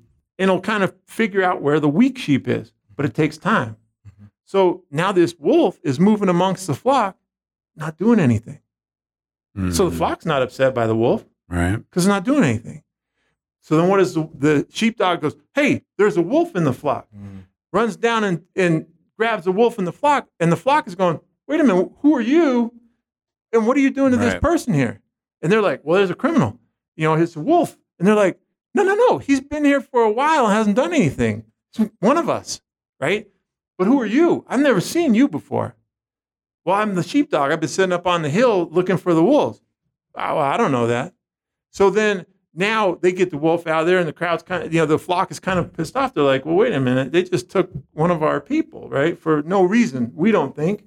And so now the flock is start, starting to scatter a little bit on a day, right? The sheepdog goes, oh, hey, we need to keep them together so they don't get off into the woods or whatever. So it comes down, nips the heels of the, of the sheep, right? To keep them in line. Now, what's the sheep thinking? Wait a minute. You writing me a ticket for nothing? Mhm. Well, it's for something, but I haven't I haven't established a relationship with you, Yeah. right? I've just come in, I'm nipping heels, and I'm j- grabbing these other people who they don't. It's the relationship. There's no relationship, Mhm. and so what we need to do is the sheepdogs got to get back down and spend their time in the flock. Their day, their day should be spent around the flock. Hey, how you doing today? You know, Mr. Sheep. How you doing, Mrs. Sheep? How's it going? Hey, fantastic. Oh, we get a little one there. Great. Cool. Looks Yeah. just like you. You know, Mrs. Sheep. Good thing, Mr. Sheep, because you're not that good looking. You know, whatever it is. Yeah. However you interact with people. But I've established that relationship so we can joke like that, Yeah. right? Right. And and so now when the wolf does come, I go, oh, hold on a second, wolf's coming. And they're like, who's that? Well, that's a wolf. It's going to come in. It's going to try to eat you guys. Yeah. That's what. That's why. That's where you know Mr. G Wolf was. La- he was here last week. Now he's gone. Yeah, wolf took him. Mhm. Oh, well, I don't want that to happen. Get that wolf. Okay, I will. And when the wolf comes, then they deal with him. When it's gone, now I'm back with the sheep. So by you're saying that like Yes, by being a part of that community, that might even encourage people to to to to to talk about like, hey, there's a wolf coming. Yep, yep. Miss Officer, I trust you enough to tell you that this this guy over here is not from this community. Yep. He's in here to do some messed up stuff. I trust Yeah. you. Right. I trust you. I am. right? And Yeah. and that's the key. And and the problem is is that with our our instantaneous world, as a police officer now, we have police officers who say, "Well, if I say hi to you, now we should have a relationship." Oh. What? How does that work? Oh. Superficial. No, yeah. And Yeah. and if you don't, it's like protect and serve. I mean, come yeah. on. If you don't, if if I say hi to DeAndre and he's like looks at me like this, and I go, "Oh, see." No, no, no. Right. I don't care. I'm, I'll work on him for a month. Again, you're the pro. You got to work. Right. You got to. You got. I'm the one who's trained. I'm the one who's prepared. I'm the one who's equipped. I'm the confident and competent one. And so my thing is that trust is going to be generational. Yeah. That's not going to happen in our lifetime. Yeah. But but But at least we get no and like. That could be. We- a, yeah. No. You got to start somewhere. no is the first step, Yep. right? Like Yep. we've got to just get it to the point where people know the officers who are policing their communities, mm-hmm. And and and those officers know the people in their communities, have to. and have that di- and then have that dialogue. And we hope, and I believe, like you know, listen, I you know I used to work in the media. I met a lot of police officers, and um, obviously not as many as Mark, but um, most of the ones I met seem like decent people. Oh yeah. Um, Yeah. And I, frankly, I came from a you know poor upbringing, so like I was surprised. Mhm. like Mhm. I was expecting them to be super assholes. You Oh, know? Um, but and and that, and I was pleasantly surprised by that. Now I don't, you know, I have no way of knowing if my Mhm. skin was a different color, would my experience have been different? But nonetheless, like that changed how I felt about police department just because I had to interact with these Mhm. people to do my job as a reporter and a journalist. Uh, and so um, I can see how that could work. You know, that Oh, could yeah. change your perspective, you know. Has to happen. Yeah. And and that's the key is that that the the officers just just put yourself out there. And like I said, you're gonna have to deal with the uncomfortable conversations. Yeah. You're gonna have to deal with people. Like I said, when I had the that lowrider, and I would take it places. Man, I had people unload on me about domestic violence situations that the police didn't resolve for them, and they were in a different state 20 years earlier. But Right. I became the focus of their anger and upset, and I would just let them speak. And I'd be like, Mhm. This is a healing process for them. Yeah. This is part of the healing process. They never got that closure there, and now they have the opportunity because they realized that they met a police officer who will allow them to do that, right? Mhm. And not shut them down and go, you know, that that didn't happen here and that. Did. And after I let them talk, I said, I said, you know, I am so sad that sorry that happened to you.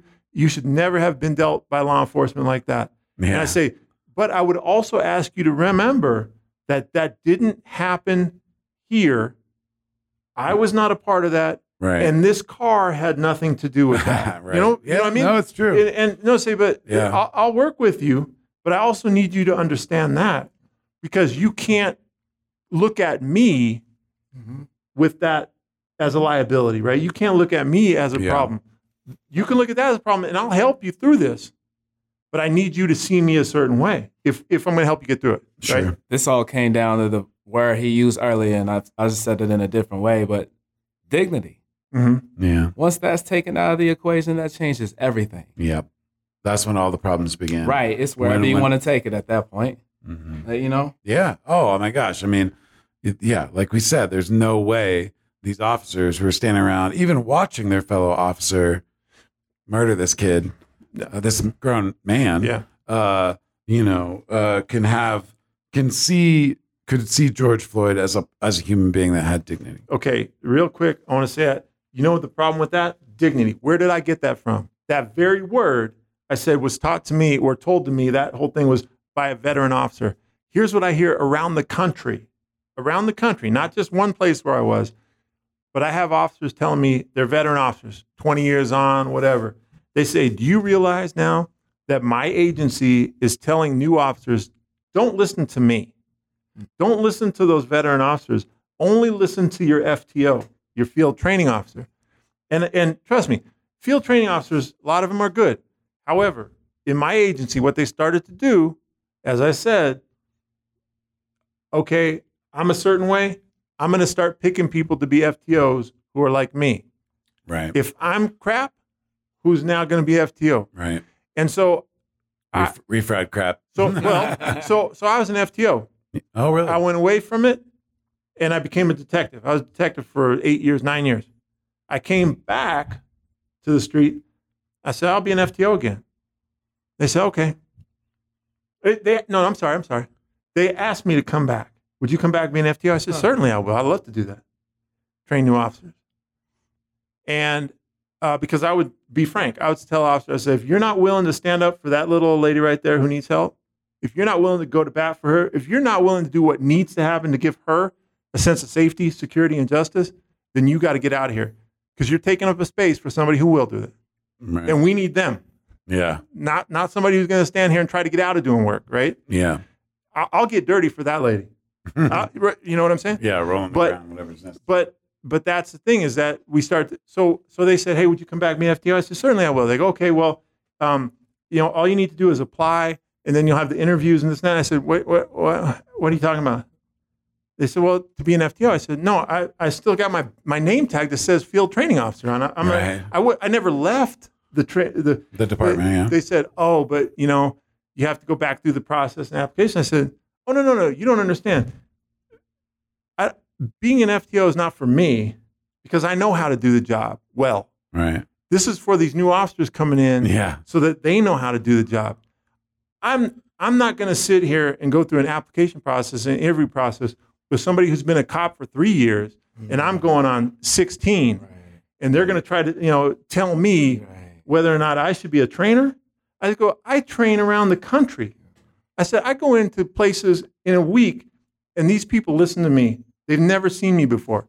But you're going to tell me after 16 years in this agency that you're going to make me reapply to be a trainer because you're not sure if I can be a trainer and you're going to evaluate me. A three year cop is going to evaluate me. Oh, jeez. Yeah. I said, hey, man, I don't, I don't need this. right. It's that. Is that when you left the department? No, that's when I just decided I don't need to be a training officer. Right. And then it was a, about a year, year and a half after that that I decided, you know what, yeah. I'm good. The agency no longer reflects me, Right. and we don't we don't share the same values. It's time to go. There's probably a story there. There's several, but you know, Next time. yeah, we'll do this again, man. Like Well, I hopefully said, though, not for hopefully for good reasons. well, next time. you know, my thing is this: is I believe there needs to be education. Yes. and and I believe there needs to be. I, I tell police officers now. I, I develop my course. I do this. I, I, so I get to say what I want, right? yeah. And so I tell them, I say, the role of policing, the role of policing, is to create, build, foster, and maintain positive relationships with the community. That's the role. How we do it is holding people accountable, right? Mhm. If if you guys have a problem with each other, right? Mhm. You know, Chad, you you beat up DeAndre's car. Mhm. You got to be held accountable. Right. I want to. I'm my job, my my role, my focus goal is to repair this relationship, if it can be Mhm. right. But we do it by holding you accountable. Because if if you're not accountable, he's mad. Right. He's never going to be okay with it. Okay. And so if you and then if you decide I take responsibility, I'm sorry, I'll pay for the damage, I'll do this stuff. Now we start to mend those relationships, Yeah. right? The law. Hey, you can't just blow through red lights. You can't blow through a stop sign. You'll Right. hurt somebody. hmm We have a law for that. Ah, screw the law. Okay, here's your ticket. Oh, wow, that's expensive. That sucks. Okay, yeah, but you know how you avoid that $150 Yeah. ticket? Stop at the fucking Stop. red light. Yeah, stop for a second. Yeah. We're asking you to take a second out of your day, right? Right. And so it's it's that relationship with the law. Yeah. And how I do it as a police officer with people with the law is I'm the physical embodiment personification of the law. Right? Mhm. I am. Sure. I'm a representative of the law.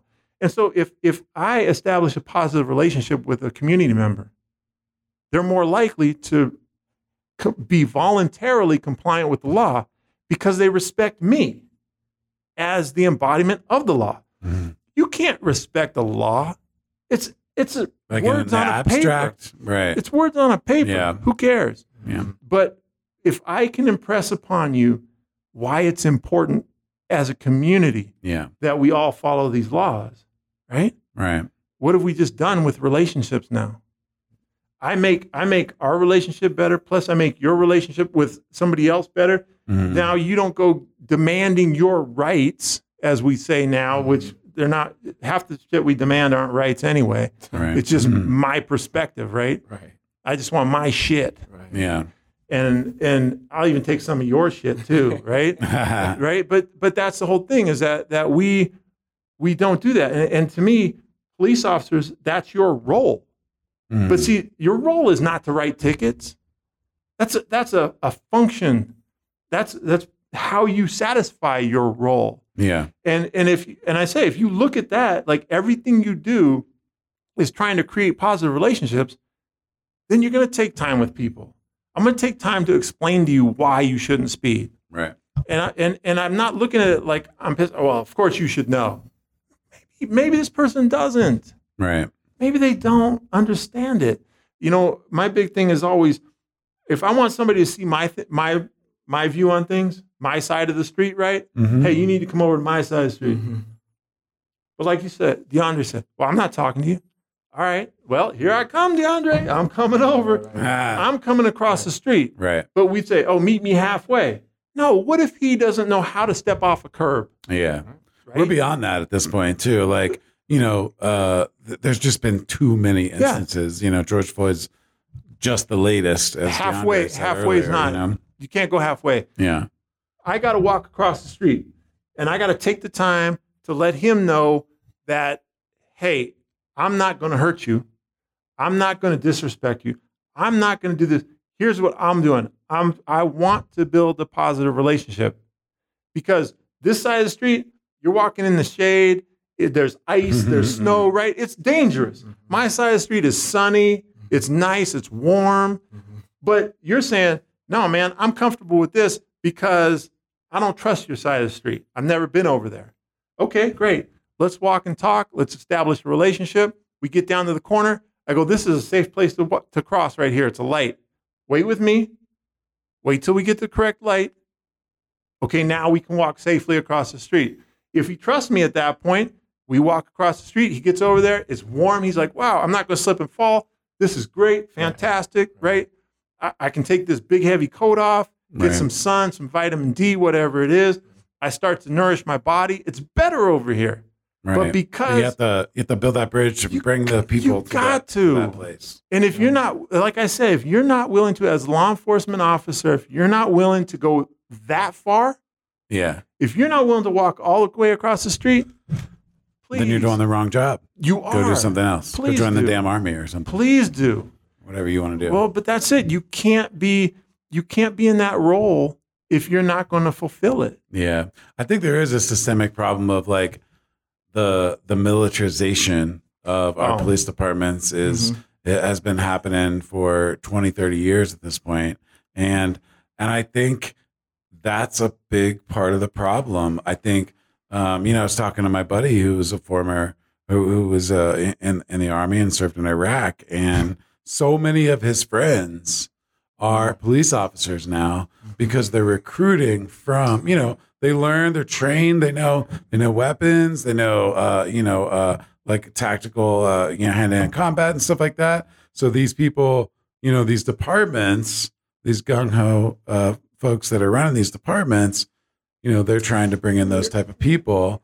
Um and that's when you start getting an adversarial relationship and then you've got, you know, and and the really fucking scary thing about the moment we're in right now is that every single um president that we've pro- ever had, and we've had some bad ones and some good ones throughout the years, would have tried to defuse this situation, would have tried to bring people together. And now we have a leader at the top No, that no, no. tries to, fur- not even a leader, Thank you. who, who tries to drive a wedge further and divide people. And frankly, Uh-huh. that's why I'm worried about the state of our country. Yeah. That's why I'm worried about where we're going. And, you know, we're in a situation where, you know, uh, everything is so fractured and everyone only sees things from their perspective. And, Mhm. you know, the algorithms only show you things that are Mhm. going to make you happy and confirm, your your your your viewpoint that you already held, and that's a dangerous when you Mhm. got a lead, when you got a quote unquote leader who's trying to deepen those divides. Um, Person You know- in leadership position. yeah, exactly. Quote unquote. Yeah, that quote unquote. the leader. position is a leadership position. Right. It Yeah. is, and he's Yeah. there. pretty much Yeah. the the leadership position. But- as a matter of fact, Right. He is not a But- leader. But, then this Right. this guy is fucking gassing people Yeah. To go have a photo op in front of a Mhm. freaking church.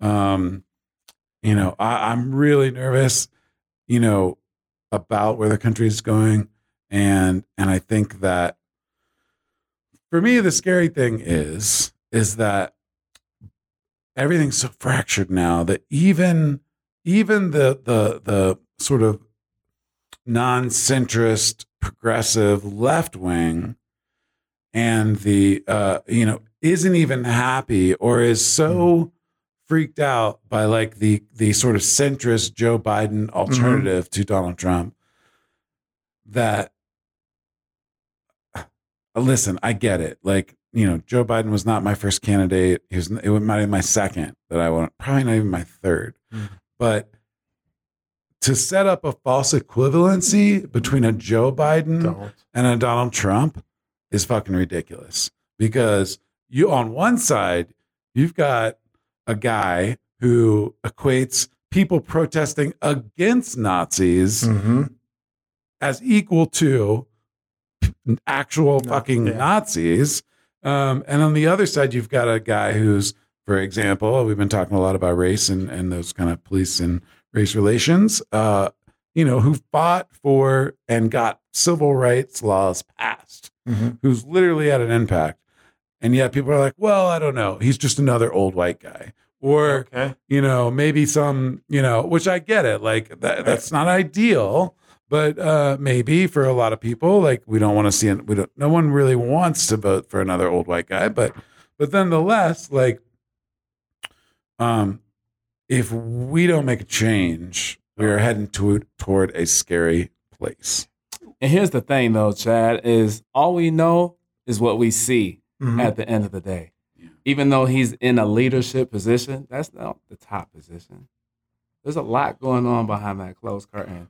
All we know is what we see. And that's our perception of that man. I haven't been in the same room. Who as Donald Trump? You're talking about? Yeah. Exactly. Yeah. All I know is what I see. Mhm. You see what I'm saying? So Well, you know what he says too, and that's the then the shit he says is fucked up enough. So you should be able to judge him on But that.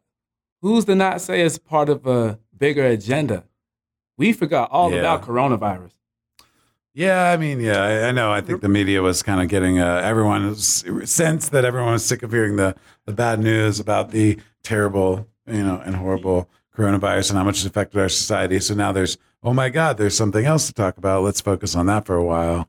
Um, I mean, you know, the people I would say though, like the people who know people that died didn't forget about it. You know, He- Here's one of the things I, I like to say is that that you know I, I see people and in my in my almost 30 years in law enforcement is you know uh, I see people say you know there's an agenda here or there's this happening here and there's all these things different happening like that and and and I'm kind of here to tell you that um, having been in the public sector for three decades there's no organization of Uh-huh. any sort of deep seated thing going on.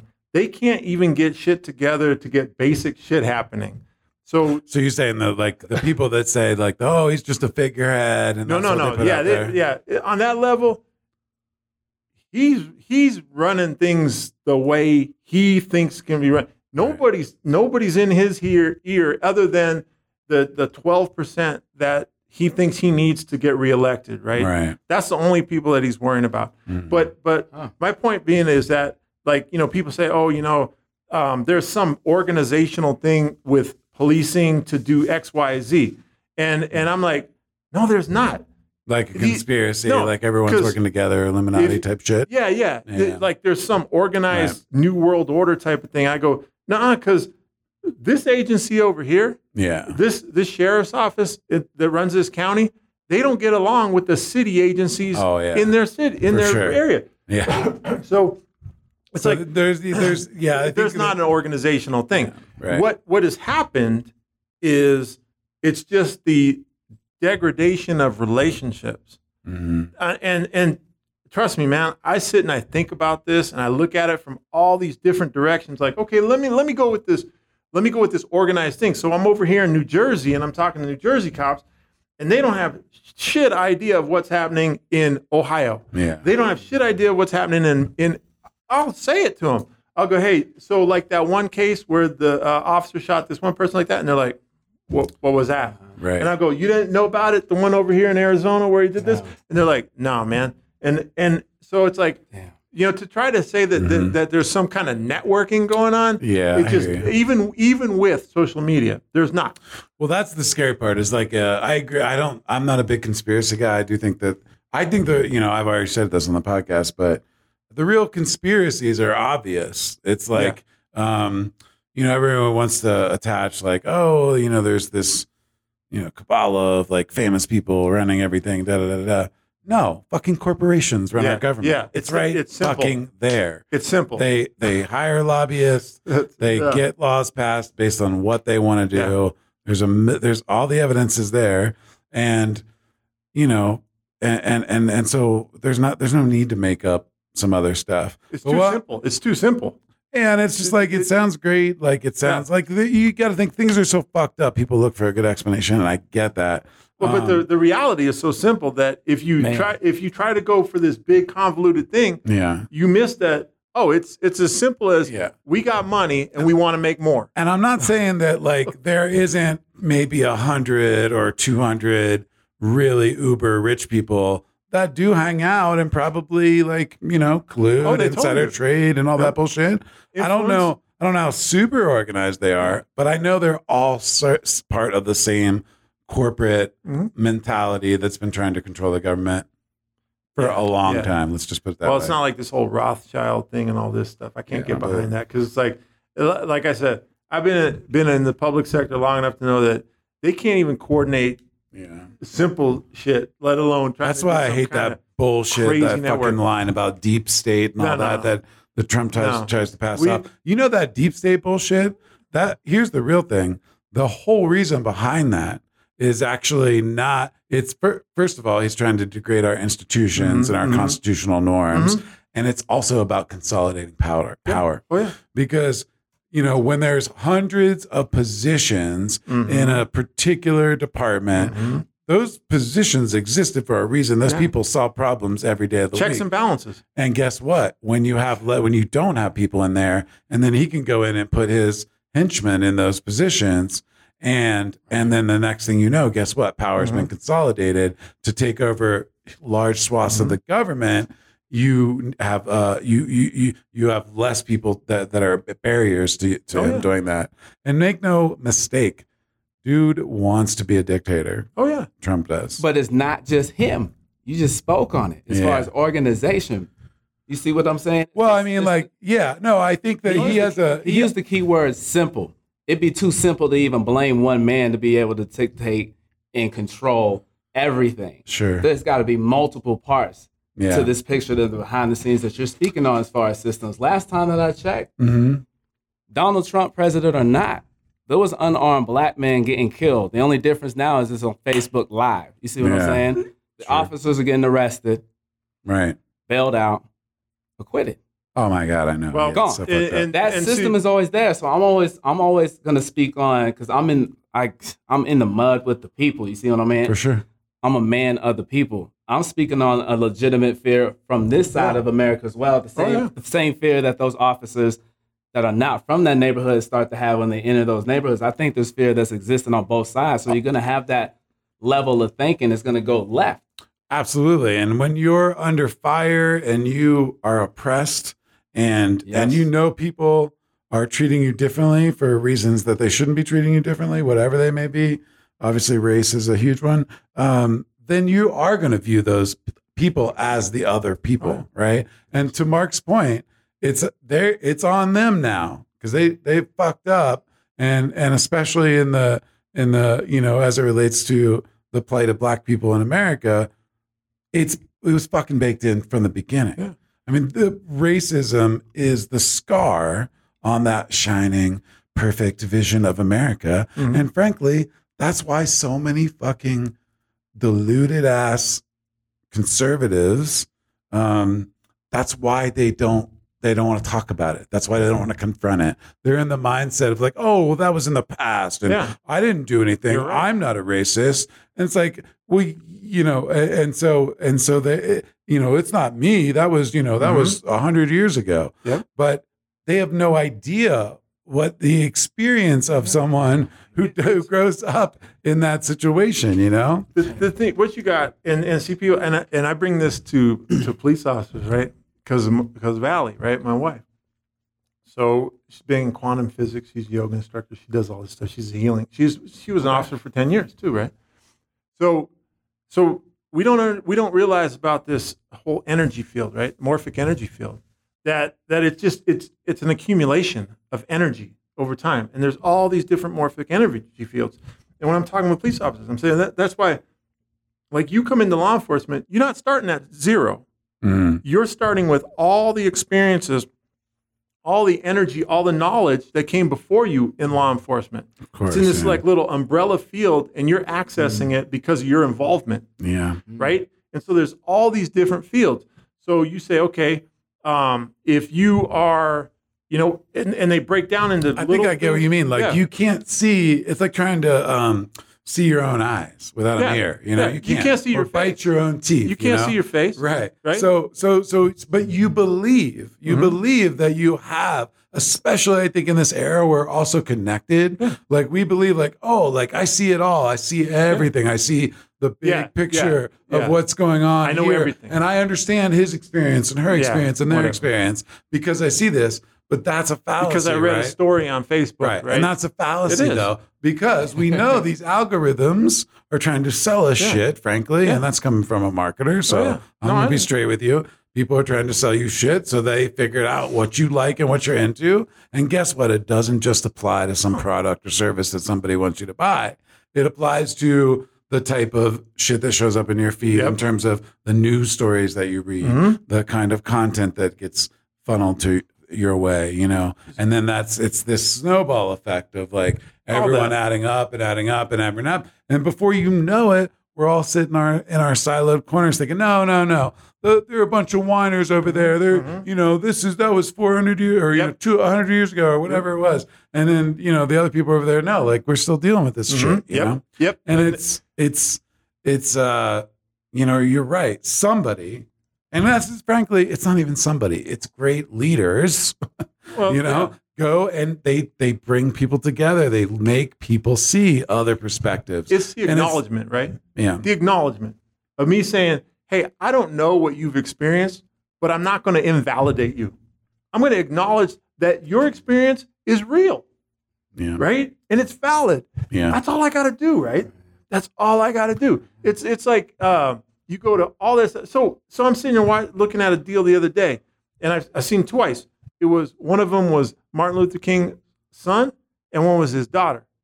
And they say, you know, my father would support these protests going on. Do you know how many people came after that telling your father would never support this? Mm-hmm. Your father would be against this. And I got into a thing with the little person. I don't get I don't get into it. I don't argue with Yeah, yeah. people, right? I, I just inform them and then say, hey, I'm not trying to change your mind because I can't change your mind. Only you can do that. But but I said, I go, how arrogant is it of you to believe that you know more about Dr. King than his son would Right. know? yeah And do you- what's amazing is because we've built up this this uh, in for the for lack of a better term, Eurocentric uh, belief of superiority and knowledge and everything that everybody else is subordinate, right? And that this person then wanted to come back. Well, it's not that. And you know what this person actually said? What you don't realize, what what I didn't realize, Mhm.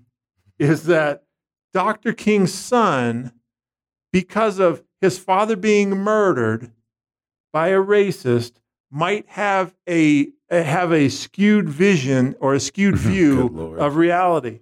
jeez Do you, can you believe that? Yeah. that? That this person said that I don't realize that Dr. King's son has a skewed view of reality. may have a skewed. I said, oh, so apparently you're a psychiatrist, I- right. and you can di- di- you can Yeah. diagnose over the internet. Gets in his mind and Right? understands this, this other person's but but you see though, and and that's and that's the whole thing. When we and I've tried my biggest thing. I tell officers this in my classes. I say, be a student of people. Hmm. Be a student of people. Yeah. Look at people and listen to them, what they say, how they say it, because that's important to know what perspective they're coming from, right? And so if I look at a person like that and I'm like, wow, okay.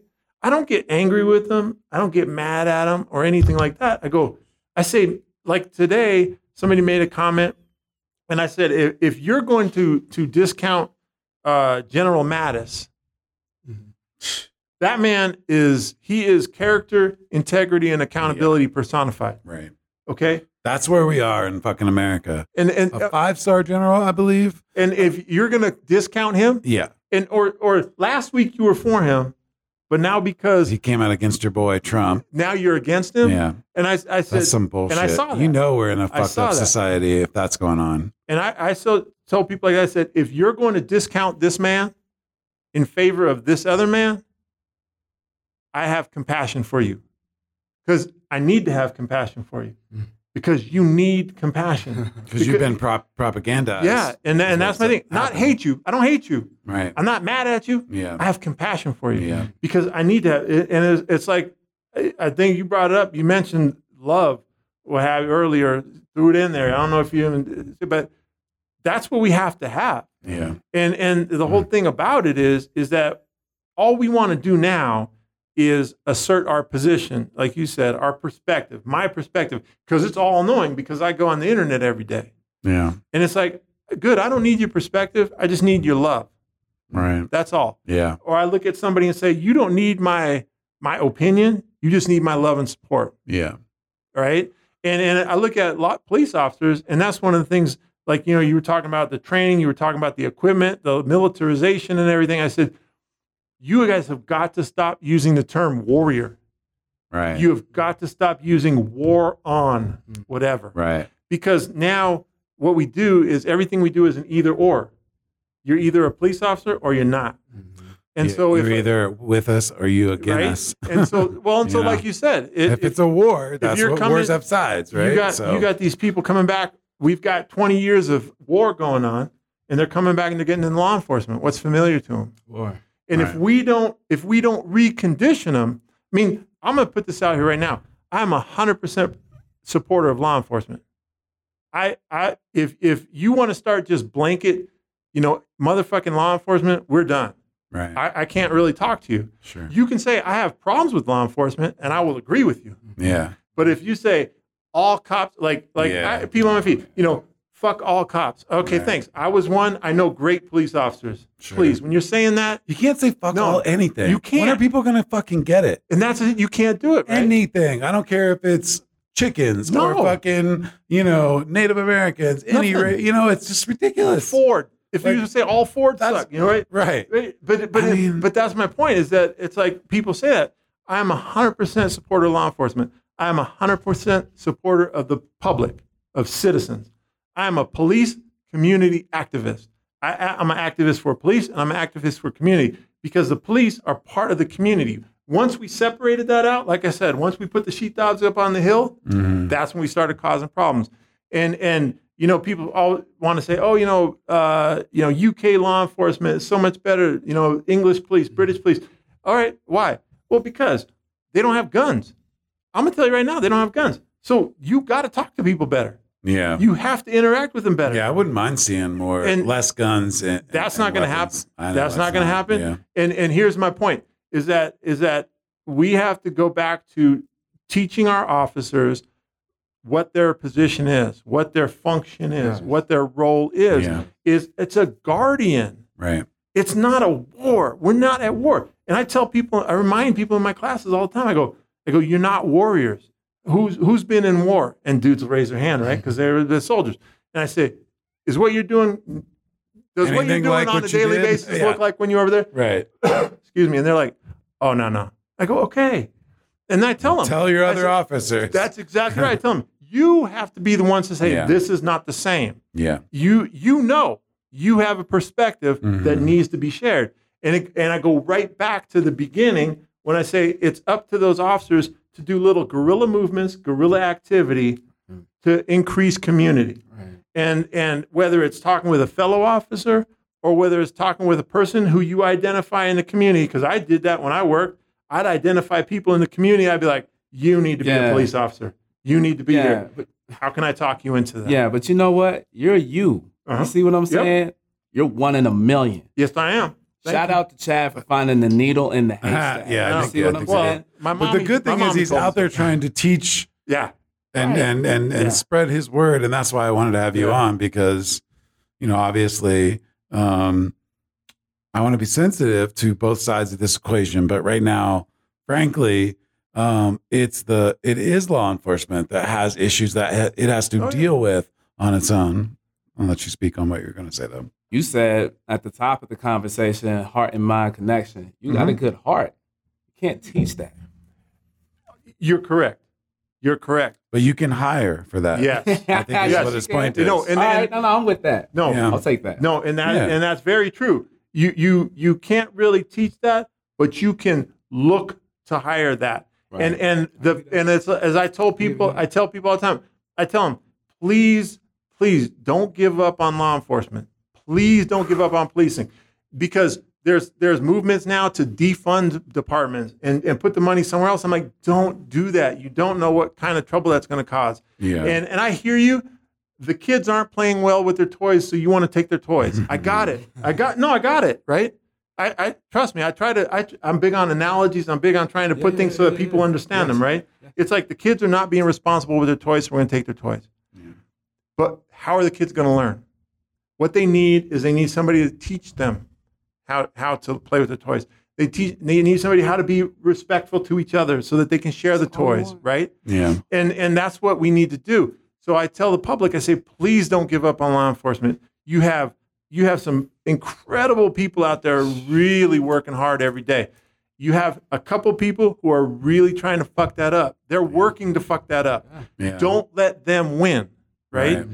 Focus. It's it's like the the it's like Mr. Rogers. But who are you talking to though? That's the thing. Like, are you talking to the police chiefs? Are you talking oh, to the sheriffs? I try Because when I get the opportunity. No, but I know you are. Oh, yeah. But I mean, right now, when you say that, oh, I assume you're talking like that's inside baseball. You're talking to inside law enforcement, I'm uh, yes. and maybe politicians that Well- are like funding that and stuff like that. But correct. I'm telling the public, don't give up on us. okay, Don't give up on Well, policing. Please here's what the public is saying back. Oh yeah. Oh, I'm, I'm in the public. You know, no, uh, let's here- here- here's what the public is saying back. Like, you know, um, Yep. we feel attacked. Yep. You know, we feel Yep. under fire. You Yep. know, and I, you know, I'm not going to even expand upon that because I, I don't, I don't feel that. You know, I have had some bad experiences, but nothing like you know, No, I- nothing I- like anybody And, else. and I would say, I understand that. I agree with that. yeah. Still, please don't give up. Because if you give up, I don't think there's any give. I mean, what No, would no. happen if we gave up? exactly. What do no, no, mean? there, the there, relationship would the be more fractured. Yeah. What's the alternative? yeah, what's exact? No. Well, because like the politicians, the there's the the the the you know a certain segment of those politicians, they want to funnel more money into police. Their answer to one. their answer to uh you know um protest is tear gas. oh, yeah, and yeah, yeah. smacking people around and shooting. I mean, my friend Mike is up there hanging out, just checking things out, standing back. You know, he's got a bruise like the size of a silver dollar on his arm Mhm. from a roller, rubber Yep. bullet. You know, I- you got a guy who, you know, I, I don't know the whole story, but because he because he didn't know, but some guy pulls up and you know has a woman on the other side of his vehicle, pregnant his, his his girlfriend or wife or whatever on the other side of his vehicle, pregnant, and gets out of his car and gets sprayed by like 100s of, of rubber bullets like that. Mhm. I- maybe he was screaming, maybe We- he was no, no. acting crazy. No, no. We, we have to do another show on on police tactics and stuff like that. 'cause Yeah, we do. I wouldn't Yeah. address the rubber Yeah, bullet. because we're getting up to But- we're almost two hours in, man. Hey, hey, Wow, but that, this but is you know raw what? and organic. yeah, yeah. But here's the thing. The reason I say don't give up on the police because if you look at their activities out there, right? And I'm coming as a trainer. I, I train basic and advanced police tactics. Yeah. I train SWAT tactics. I train uh, um, active shooter response. I train less lethal response. I train mobile field force, right? The stuff that they're doing down here. Yeah. And I'm looking at their tactics, I'm looking at the way they're doing things, and I'm saying, me as a trainer, saying, these police officers are just as confused and scared as the public. Yes. Okay. And that's the danger. Yeah. That's the danger. when people are afraid, they start to do stupid shit. they shit. act out. yeah. And so and and so when you're sitting there, what what the public, rightfully so, don't get me wrong, I'm I'm a public activist too, right? I know you are. Is is that that when the public sees a, a police officers in there hitting people with baton rounds, hitting them with pepper balls, mm-hmm. spraying them like this, car driving through an intersection, that spraying, erodes that relationship. right? They see they see oppressive guard dogs of the corporation, right? Right, Mm-hmm. rightfully so, because it looks like that. Because there's no relationship established. There's no relationship. Yeah. But what I see Huh. as a trainer is I see a confused police officer who has no idea and no understanding what they are doing at that spot in that time with the equipment that they've been given.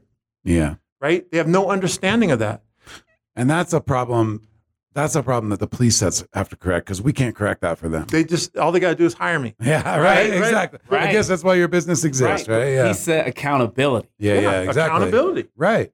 We- but the problem is, is that I'm sure, and I I agree with you. Like, you know, obviously we have to have police until we can get to a state of Right. pure, like, Yeah, you know, that'd be great. bliss and stuff, where where people don't break laws and treat each other with respect all the time.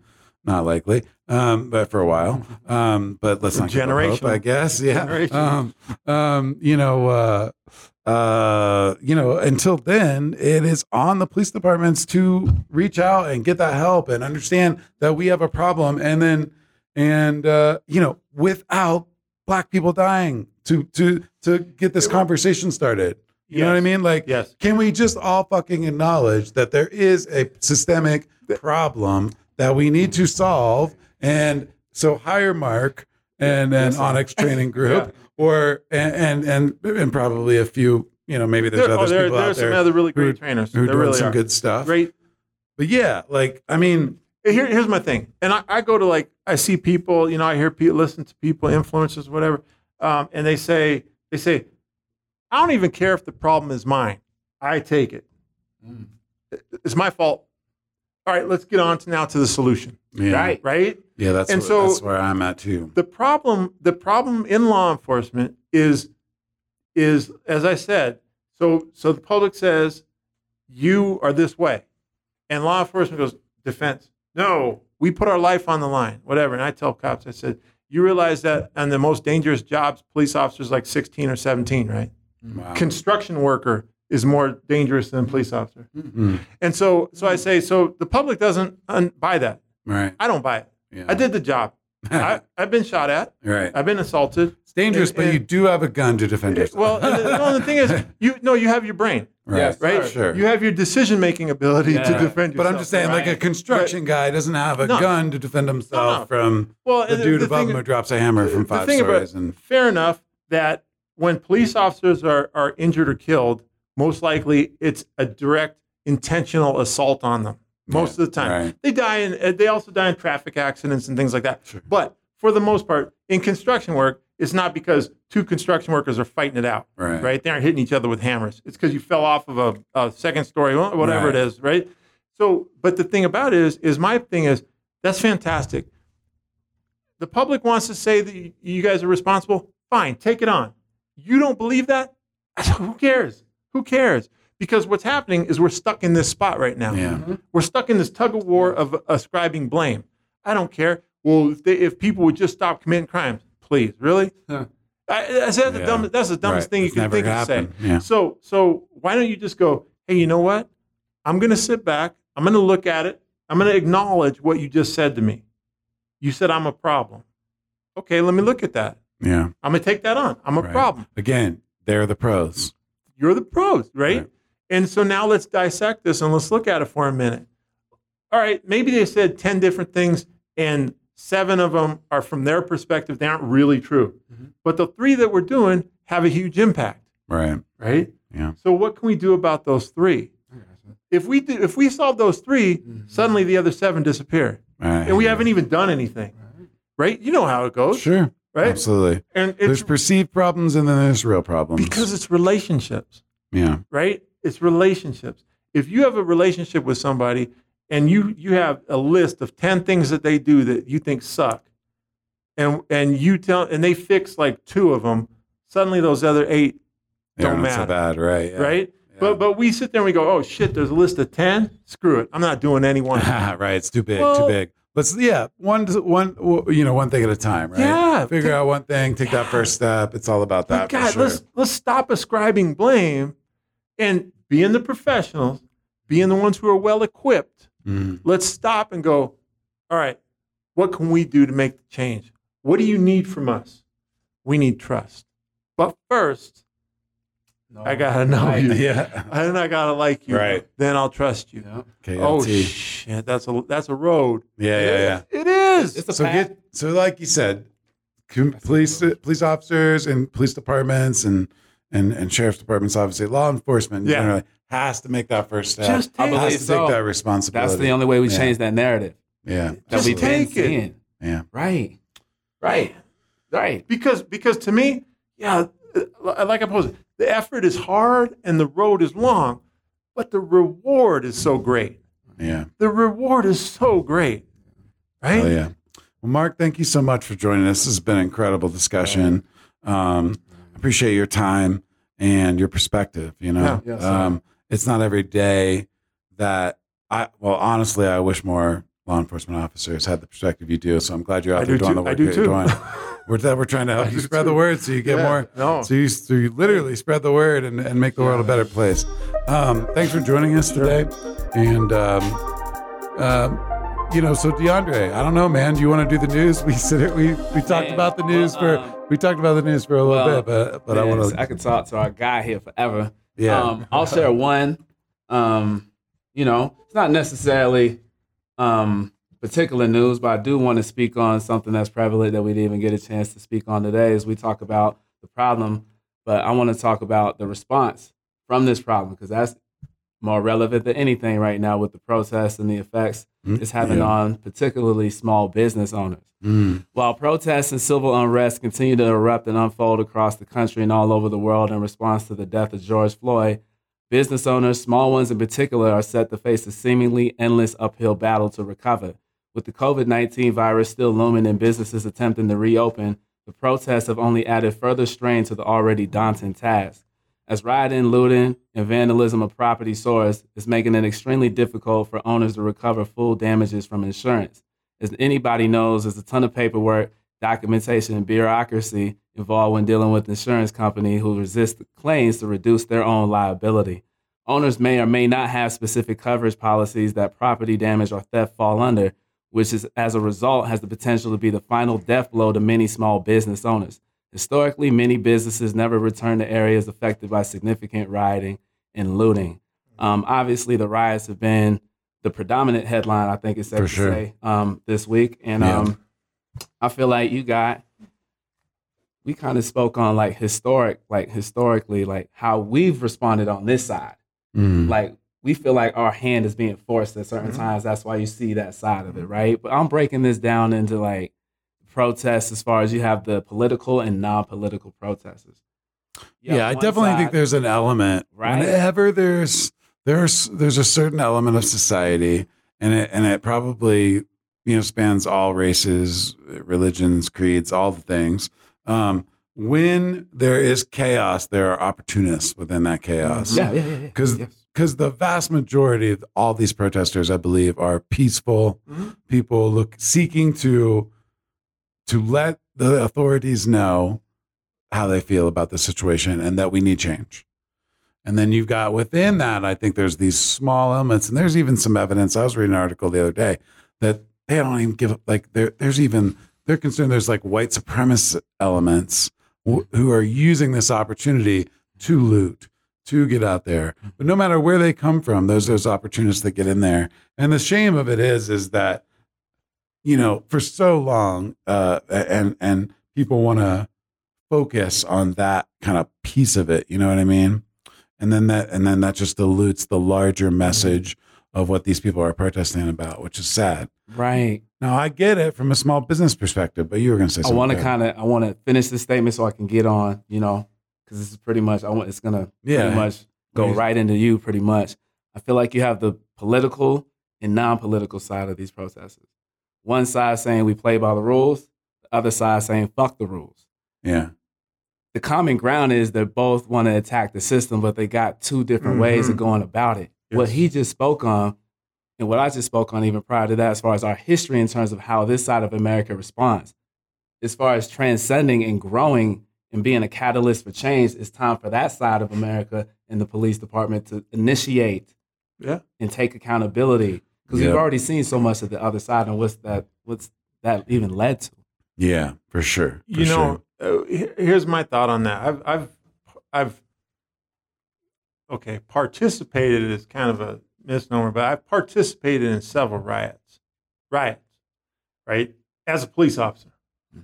riots and being different than protests, right? protests, being different protests. Okay. I'm talking about riots. I'm Okay. talking about where uh, everybody wants to clog a street after a sporting event, right? Uh, whether it's the Stanley Cup, we had the the Super Mhm. Bowls, um, where where I worked because people, uh, 18 year olds couldn't drink alcohol legally, you know that sort of thing, right?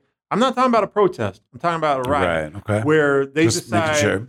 we're going to start throwing stuff through windows and we're going to start jumping on cars and we're going to start and where the police are we're standing back and we're like all right you know hey enjoy your time right no no like beforehand right when they're all we won the super bowl we won the super bowl yeah you know Right.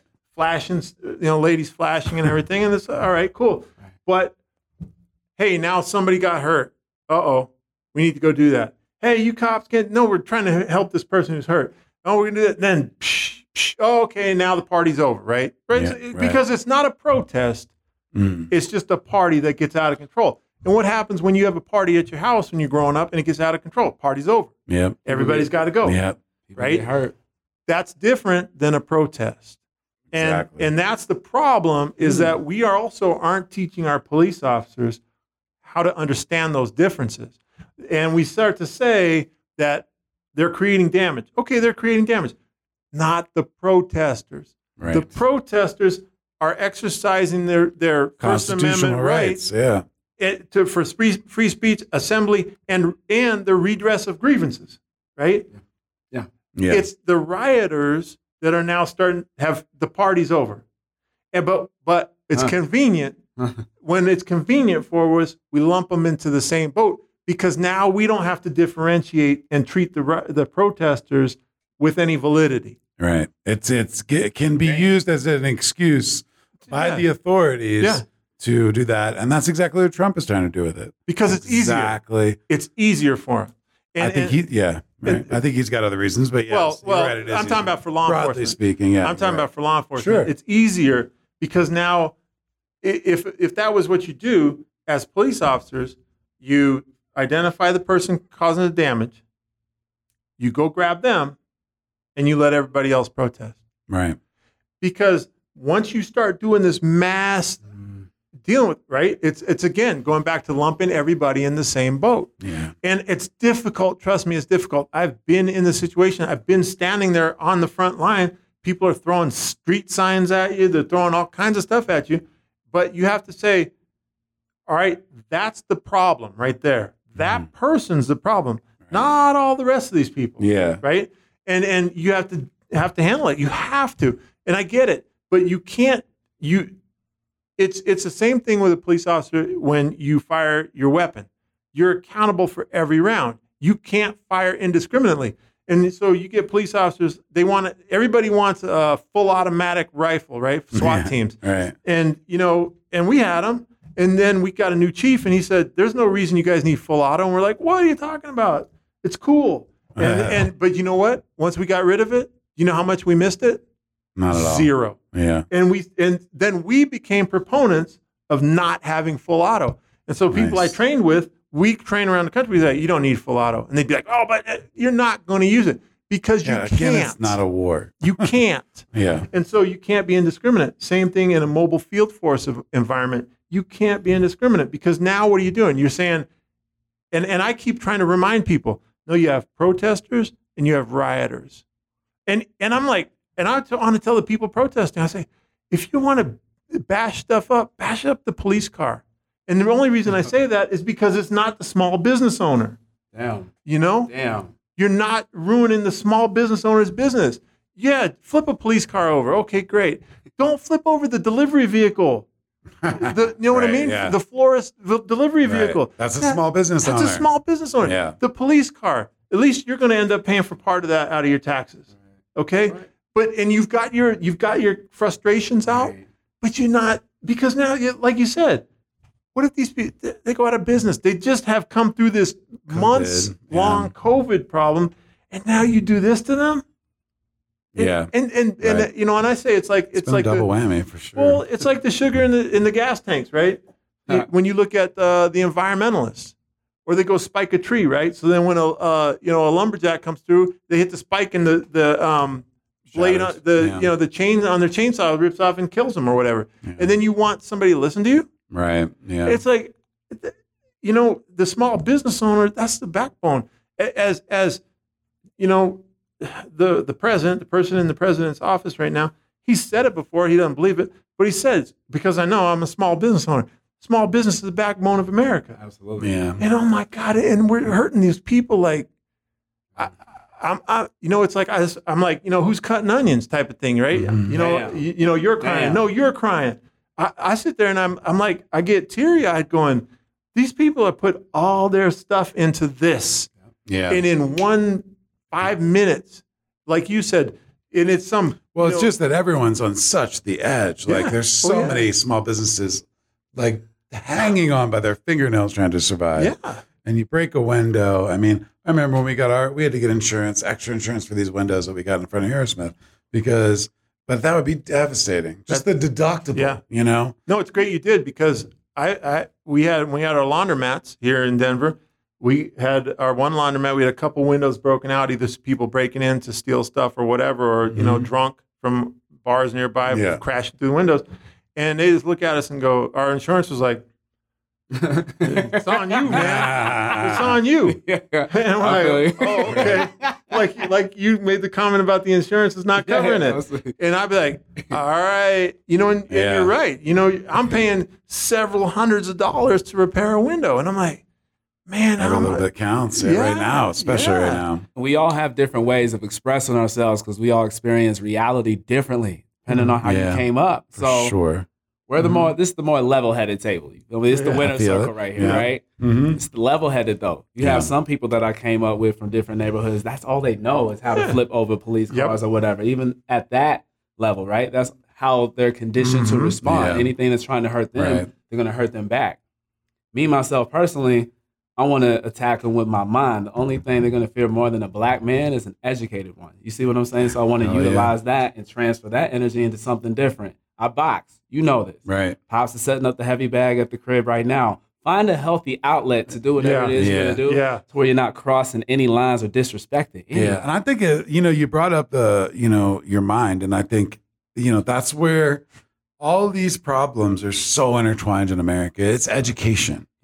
Education is fucking key. Like we can't starve out our teachers. I mean, you got teachers making like forty grand a year who are going in debt to buy supplies for their their kids in their class, and you got families that have been economically disparaged for you know, or, or an entire swaths of society that have been, um, you know, economically disparaged for for for decades upon decades, and who are depending on, you know, free lunches and you know their parents got to work two jobs to survive. And if we don't give people the basics in our society, you're always going to be one terrible thing away from a fracture that's going to hurt people, that where more people are going to get hurt, more businesses are going to get hurt. Um, until we realize as a fucking country that we have to take care of people's health. You know, that's a fucking human right. Like you should not lose your house because you got a disease. Mm-hmm. so until we start educating our children equally, no matter where they are in the country, no matter what neighborhood they're in, we're going to have problems where people don't see the way out. You know, that people Yeah. can't see that path to to being a productive member of society. You know, if we don't work on this policing issue and those fractured relationships and take that, we're always going to have these problems. And that, yeah, that's the hard fucking shit, right? Work. It's fucking easy to go out and crack some Oh, heads or, you know, to do that shit. It's easy to go riot and knock some Mhm. shit down and get a new whatever. Um, the hard shit is is the the stuff that takes, like you said, generational. Mhm. That takes a long time. And and until we acknowledge that, like, look, sorry, which rich dudes, and uh, you're gonna have to pay your fucking fair share, so that we have a society that that that people don't get um, into debt if they get sick. People can get a good education, and yes, you know, you're gonna have to give you know a higher percentage of your goddamn income. Yeah. You know, Yeah. you know, No, no, and here, and you say that, you say that, but here's my thing: is and and I come down inside. I read, I read, I read. Okay, and I I don't read stuff ju- that just confirms my biases. I read other things, Yes, Right? sir. and Yeah. and I'll tell you this: I'll get a book just because, Huh. and I might not read it for years, but I know. When I decide to read it, it's because I'm supposed to read it at that point because I'll listen to the message cool. at that point, right? Yeah. right? And and so the other day I started a book about uh, George H. W. Bush, Mm, his his biography, okay. right? Written written by Jon Meacham, who's an fabulous Amazing author, right? historian and author, Right? And so it's uh it's uh power and it's glory and power, I think it is. And and but you know you sit there and go oh, George Bush because I thought that for years I was Sure. like George H W Right. Bush come on man Right. rich white guy Right.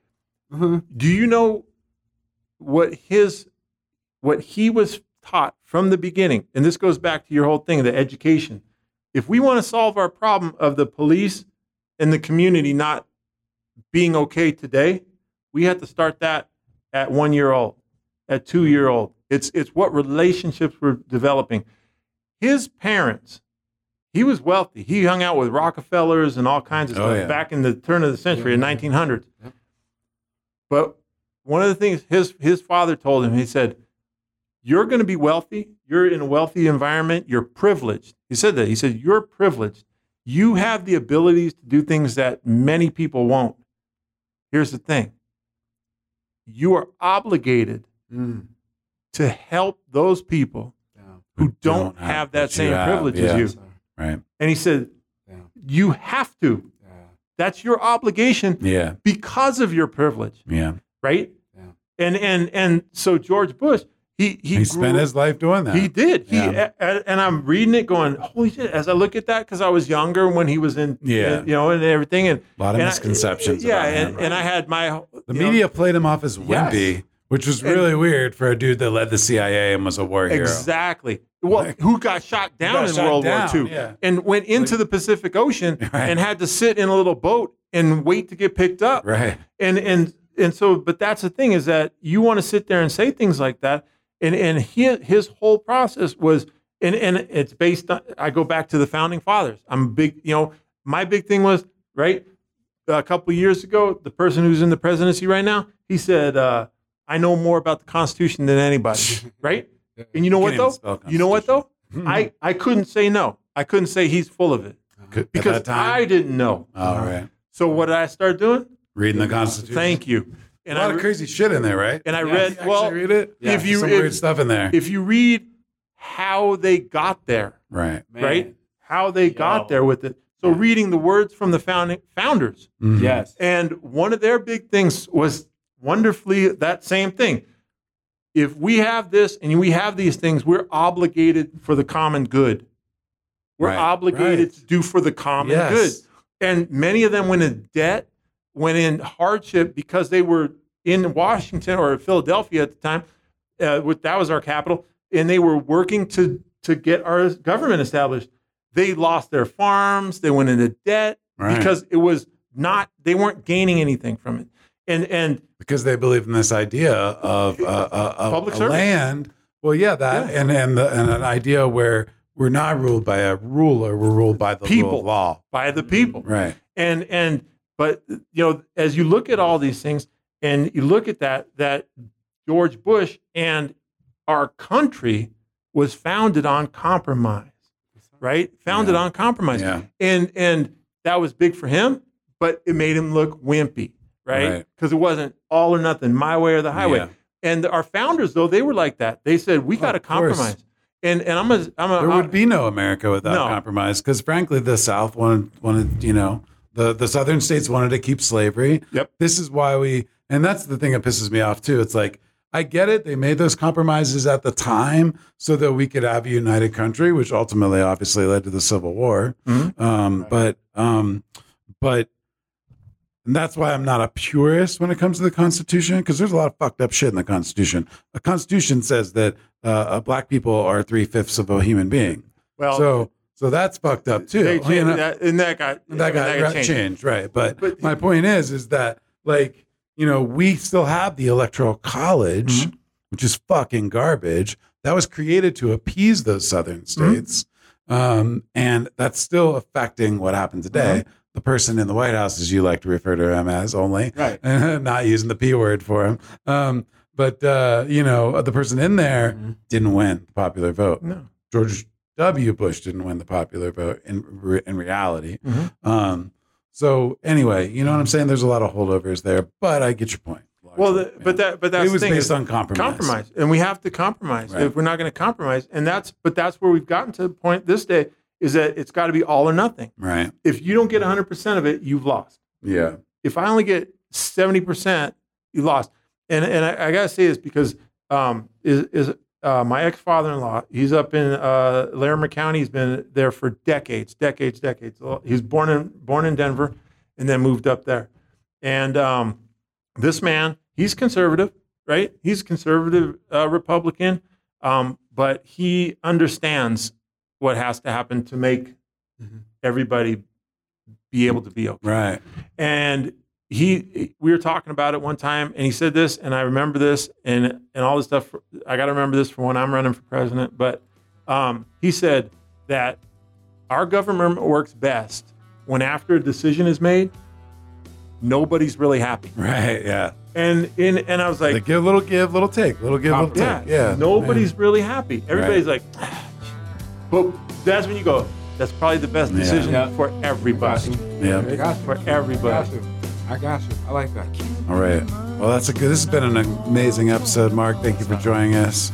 I'm Chad Coleman, founder of Hero Smith. This has been live from the vault. DeAndre, you already know what it is. No cap. World, the hottest brand in the man. And thank you for joining us. Uh, stay tuned. Check out HeroSmith.com for all your needs, um, all your small business marketing needs. And uh, I just want to thank um, uh, Pine Tree Janitorial Service for our theme song. Check them out at pinetreejs.com or Spotify. That's Pine Tree Janitorial Service. And the song is called All My Complaints. All right. See you next time.